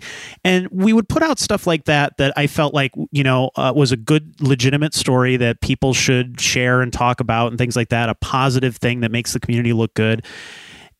And there was no response. And that was kind of a lot of times uh, what I was, uh, you know, uh, no matter what we did, no matter how much work or uh, how much uh, positivity we tried to push, like all these great things going on in the area, all these great people, people want to talk about the thing like the Justin Adam Brown incident. They want somebody to lynch. That's what they want to talk about. They don't really care about these really great positive stories, and that was really frustrating for me for a long time. And so I thought when I left, uh, or was more or less pushed out um, I, I, I, said with NEPA scene, I'm going to try it one last time. I'm going to try the whole positivity angle and see if that it, maybe legitimately people are too cynical anymore. Maybe people just don't give a shit. You know, like I, I, I don't know. And I found that wasn't the case, that there are a lot of people out there who are positive, who do care, who do want these stories. But I think they want them in a more creative, interesting, engaging way that comes to them. Uh, you, you, know, there, there's kind of this arrogance in media that you have to come to us for the information, you know, and that is gone away with social media. Now it's everybody wants it fed to them. And yeah, that's a little lazy on the part of the, the, the person who's getting that information. But I, I feel like uh, there, there are ways to engage them or get them interested um, that stretch your creative limits. And it's just, it, it's, it's another barrier that you have to get over and I'm sure you would see that uh, as a as a filmmaker or as a musician or anything else. You have to, or as a shitter. as a shitter. How am I going to get people to walk in on me taking a shit now? Uh, don't lock the door. don't lock the door. It's called knocking when the door's shut. Two wrongs were made in that moment. I didn't so, knock. You didn't lock the door. My uh, so so I've kind of uh, my my my philosophy now is is a lot different than it was a couple of years ago, where I I I think you want to continue to take that a step further. What how else can you kind of uh, screw with with what people think is going to happen, you know.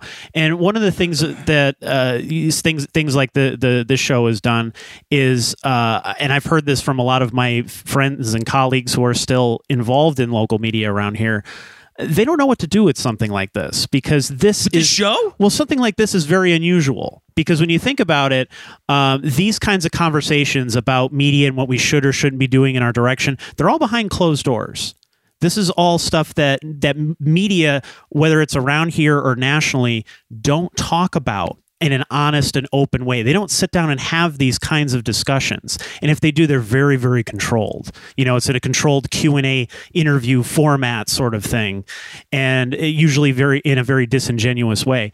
They're not going to sit down and have an entire hour and a half discussion about what we could or couldn't do better, admit our own faults, or you know, point at other things, or or say this is the direction we should be should or shouldn't be going because oh, you're you're telling the competition what you're doing. You know, you're encouraging them to get better.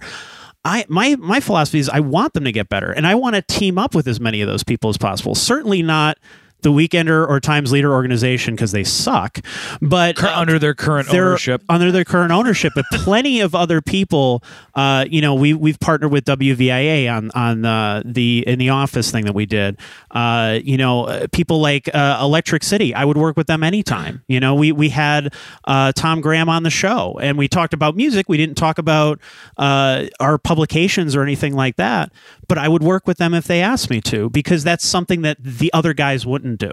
You know and that's that's kind of my perspective is if they don't want to do it why don't they want to do it and maybe we should be doing it because they don't want to do it. Can I just know? quickly remediate one of those former statements and say that your current mission statement is not in line with the other publications, so therefore it doesn't really make sense to be working with them. That's true, and that's my my uh, my perspective is to continue to be positive and to continue to to look at the the community in a positive light, and that's just one of many things. I th- I think there, uh, I I want to cover the stories that aren't talked about all the time, and then I see the other publications pick them up after we've done them, and it's kind of flattering, and at the same time, it's kind of like eh, you're you're just ripping me off. You're, you're letting me give you your story tips. You know, like I can see some of these people just clicking on the site every day and going, oh, okay, well, that's what I'm going to write about this week because we already did it. You know, we already we already you know, and they figure, well, nobody's reading this guy. We're the big guy. They're the small guy.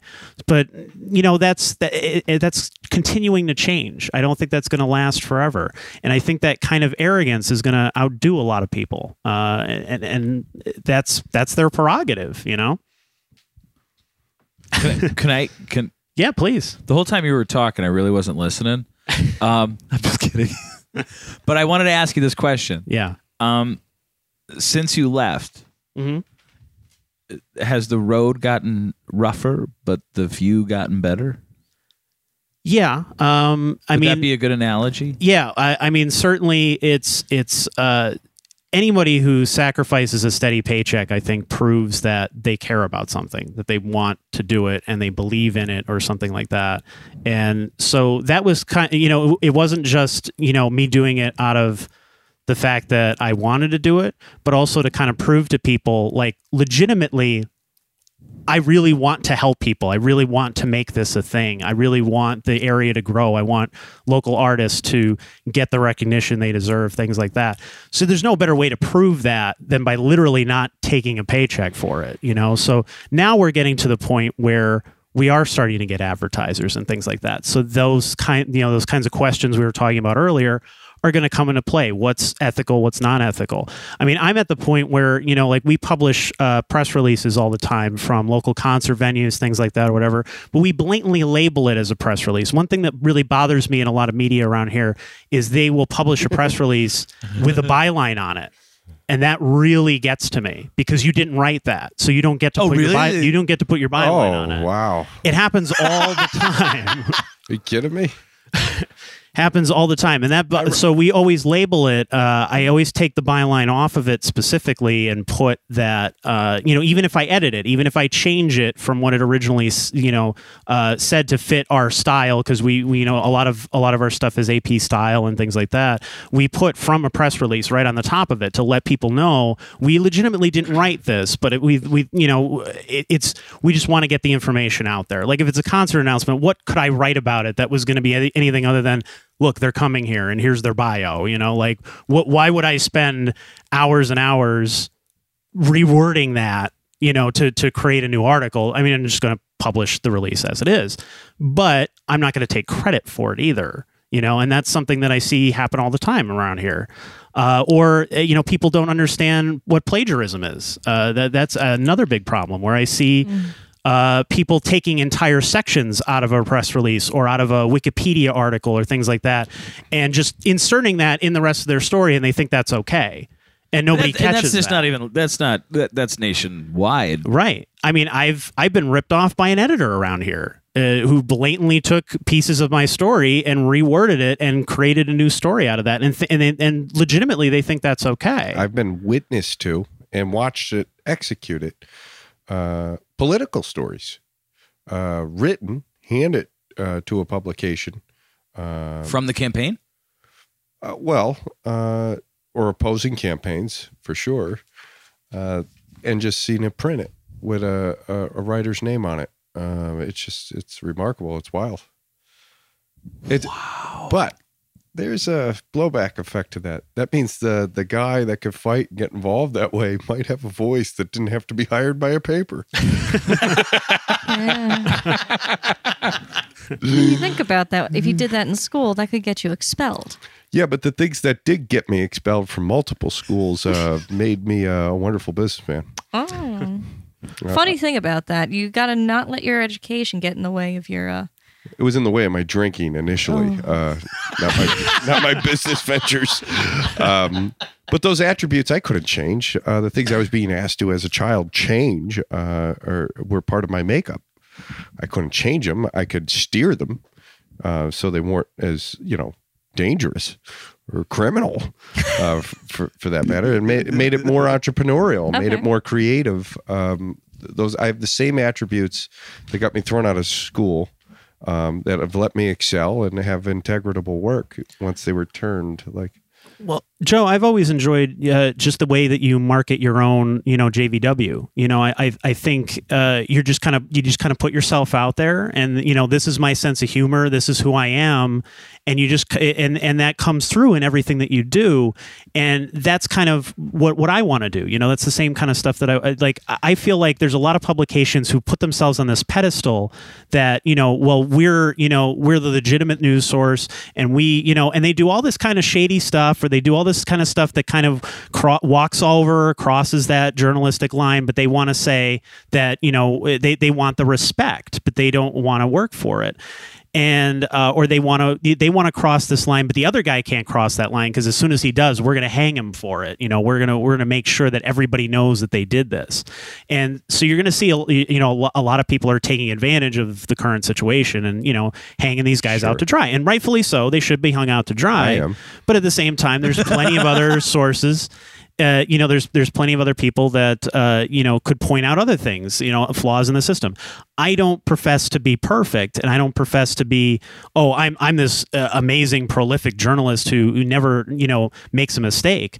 I make mistakes all the time. I'm going to continue to make mistakes, but I think it's important to own that and to let that be a part of who we are. You know, I I, I think that's important to NEPA Scene in general. That just that we're here. Here it is, flaws and all. Yeah, if I was smarter, I wouldn't have learned from my mistakes. But that's that's how I learn. I mean, I, I Sure. It's the only reason I was too stupid to give up. Um, any normal person would not have chosen my bizarre life. Success is a funny thing. It's like being pregnant. Everybody congratulates you for having the baby, but never says anything about how many times you have to get screwed in order to get that way. You do, and then Have you ever cursed on this show? I don't remember. did earlier. I said shit, Okay. referring to fertilizer. I grew up lower Scranton, Irish class, kind of Catholic. So success is uh, it, it, there's something always uncomfortable about it. G- Growing up with the, you know, The you guilt. got half inferiority about everything, and then wanting everything that's opposite of what made you inferior, and then when it shows up, you don't believe it. You just can't be happening. It's going to go away. Um, I better continue to feel inferior. It's my drive. God Very you. crude psychology, but It makes sense. yeah, it's nothing I planned uh, or, or anyone does. What uh, all those little workings It was in your the brain? propaganda. Yeah, it's whispers, shadows. Have you been dreaming about pooing again for a while? Mm-hmm. I just see you look. I just see you like looking up at the sky, just imagining it like. I hope heaven has a toilet with a door. That locks. Hey, Can you imagine that's your hell? I think Your the, hell is you in the bathroom with me just opening and closing the door. the moral of this story. it's both our hell. The moral of this story is, um, as an audience member, Knock. think, think Always about knock. Always knock always not. and always lock the door. Hey, Two I, mistakes were made. can I thank you for having me on? yeah, yeah, I yeah, mean, yeah, uh, absolutely. Uh, Go. When he said the pod, I was never on a podcast. This is my first podcast that Did I've have ever fun? been on. Right. I did. It's it, it's legit, man. It's totally legit. It's the studio too. The setting.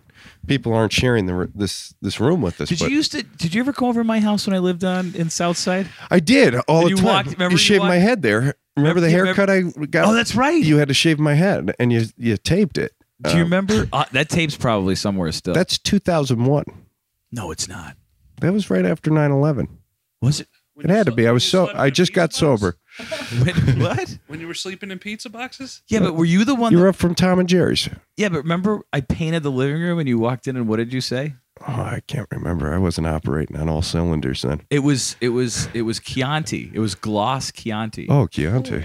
Yeah. Yeah. Straw, like with the straw basket bottom, like those Chiantis. Dog. Um, But this is great. I think you walked in I and you said, uh, "Oh, oh, you painted my nightmares." Oh yeah. Oh yeah. That, that was that was intense. That that apartment was full scale depression.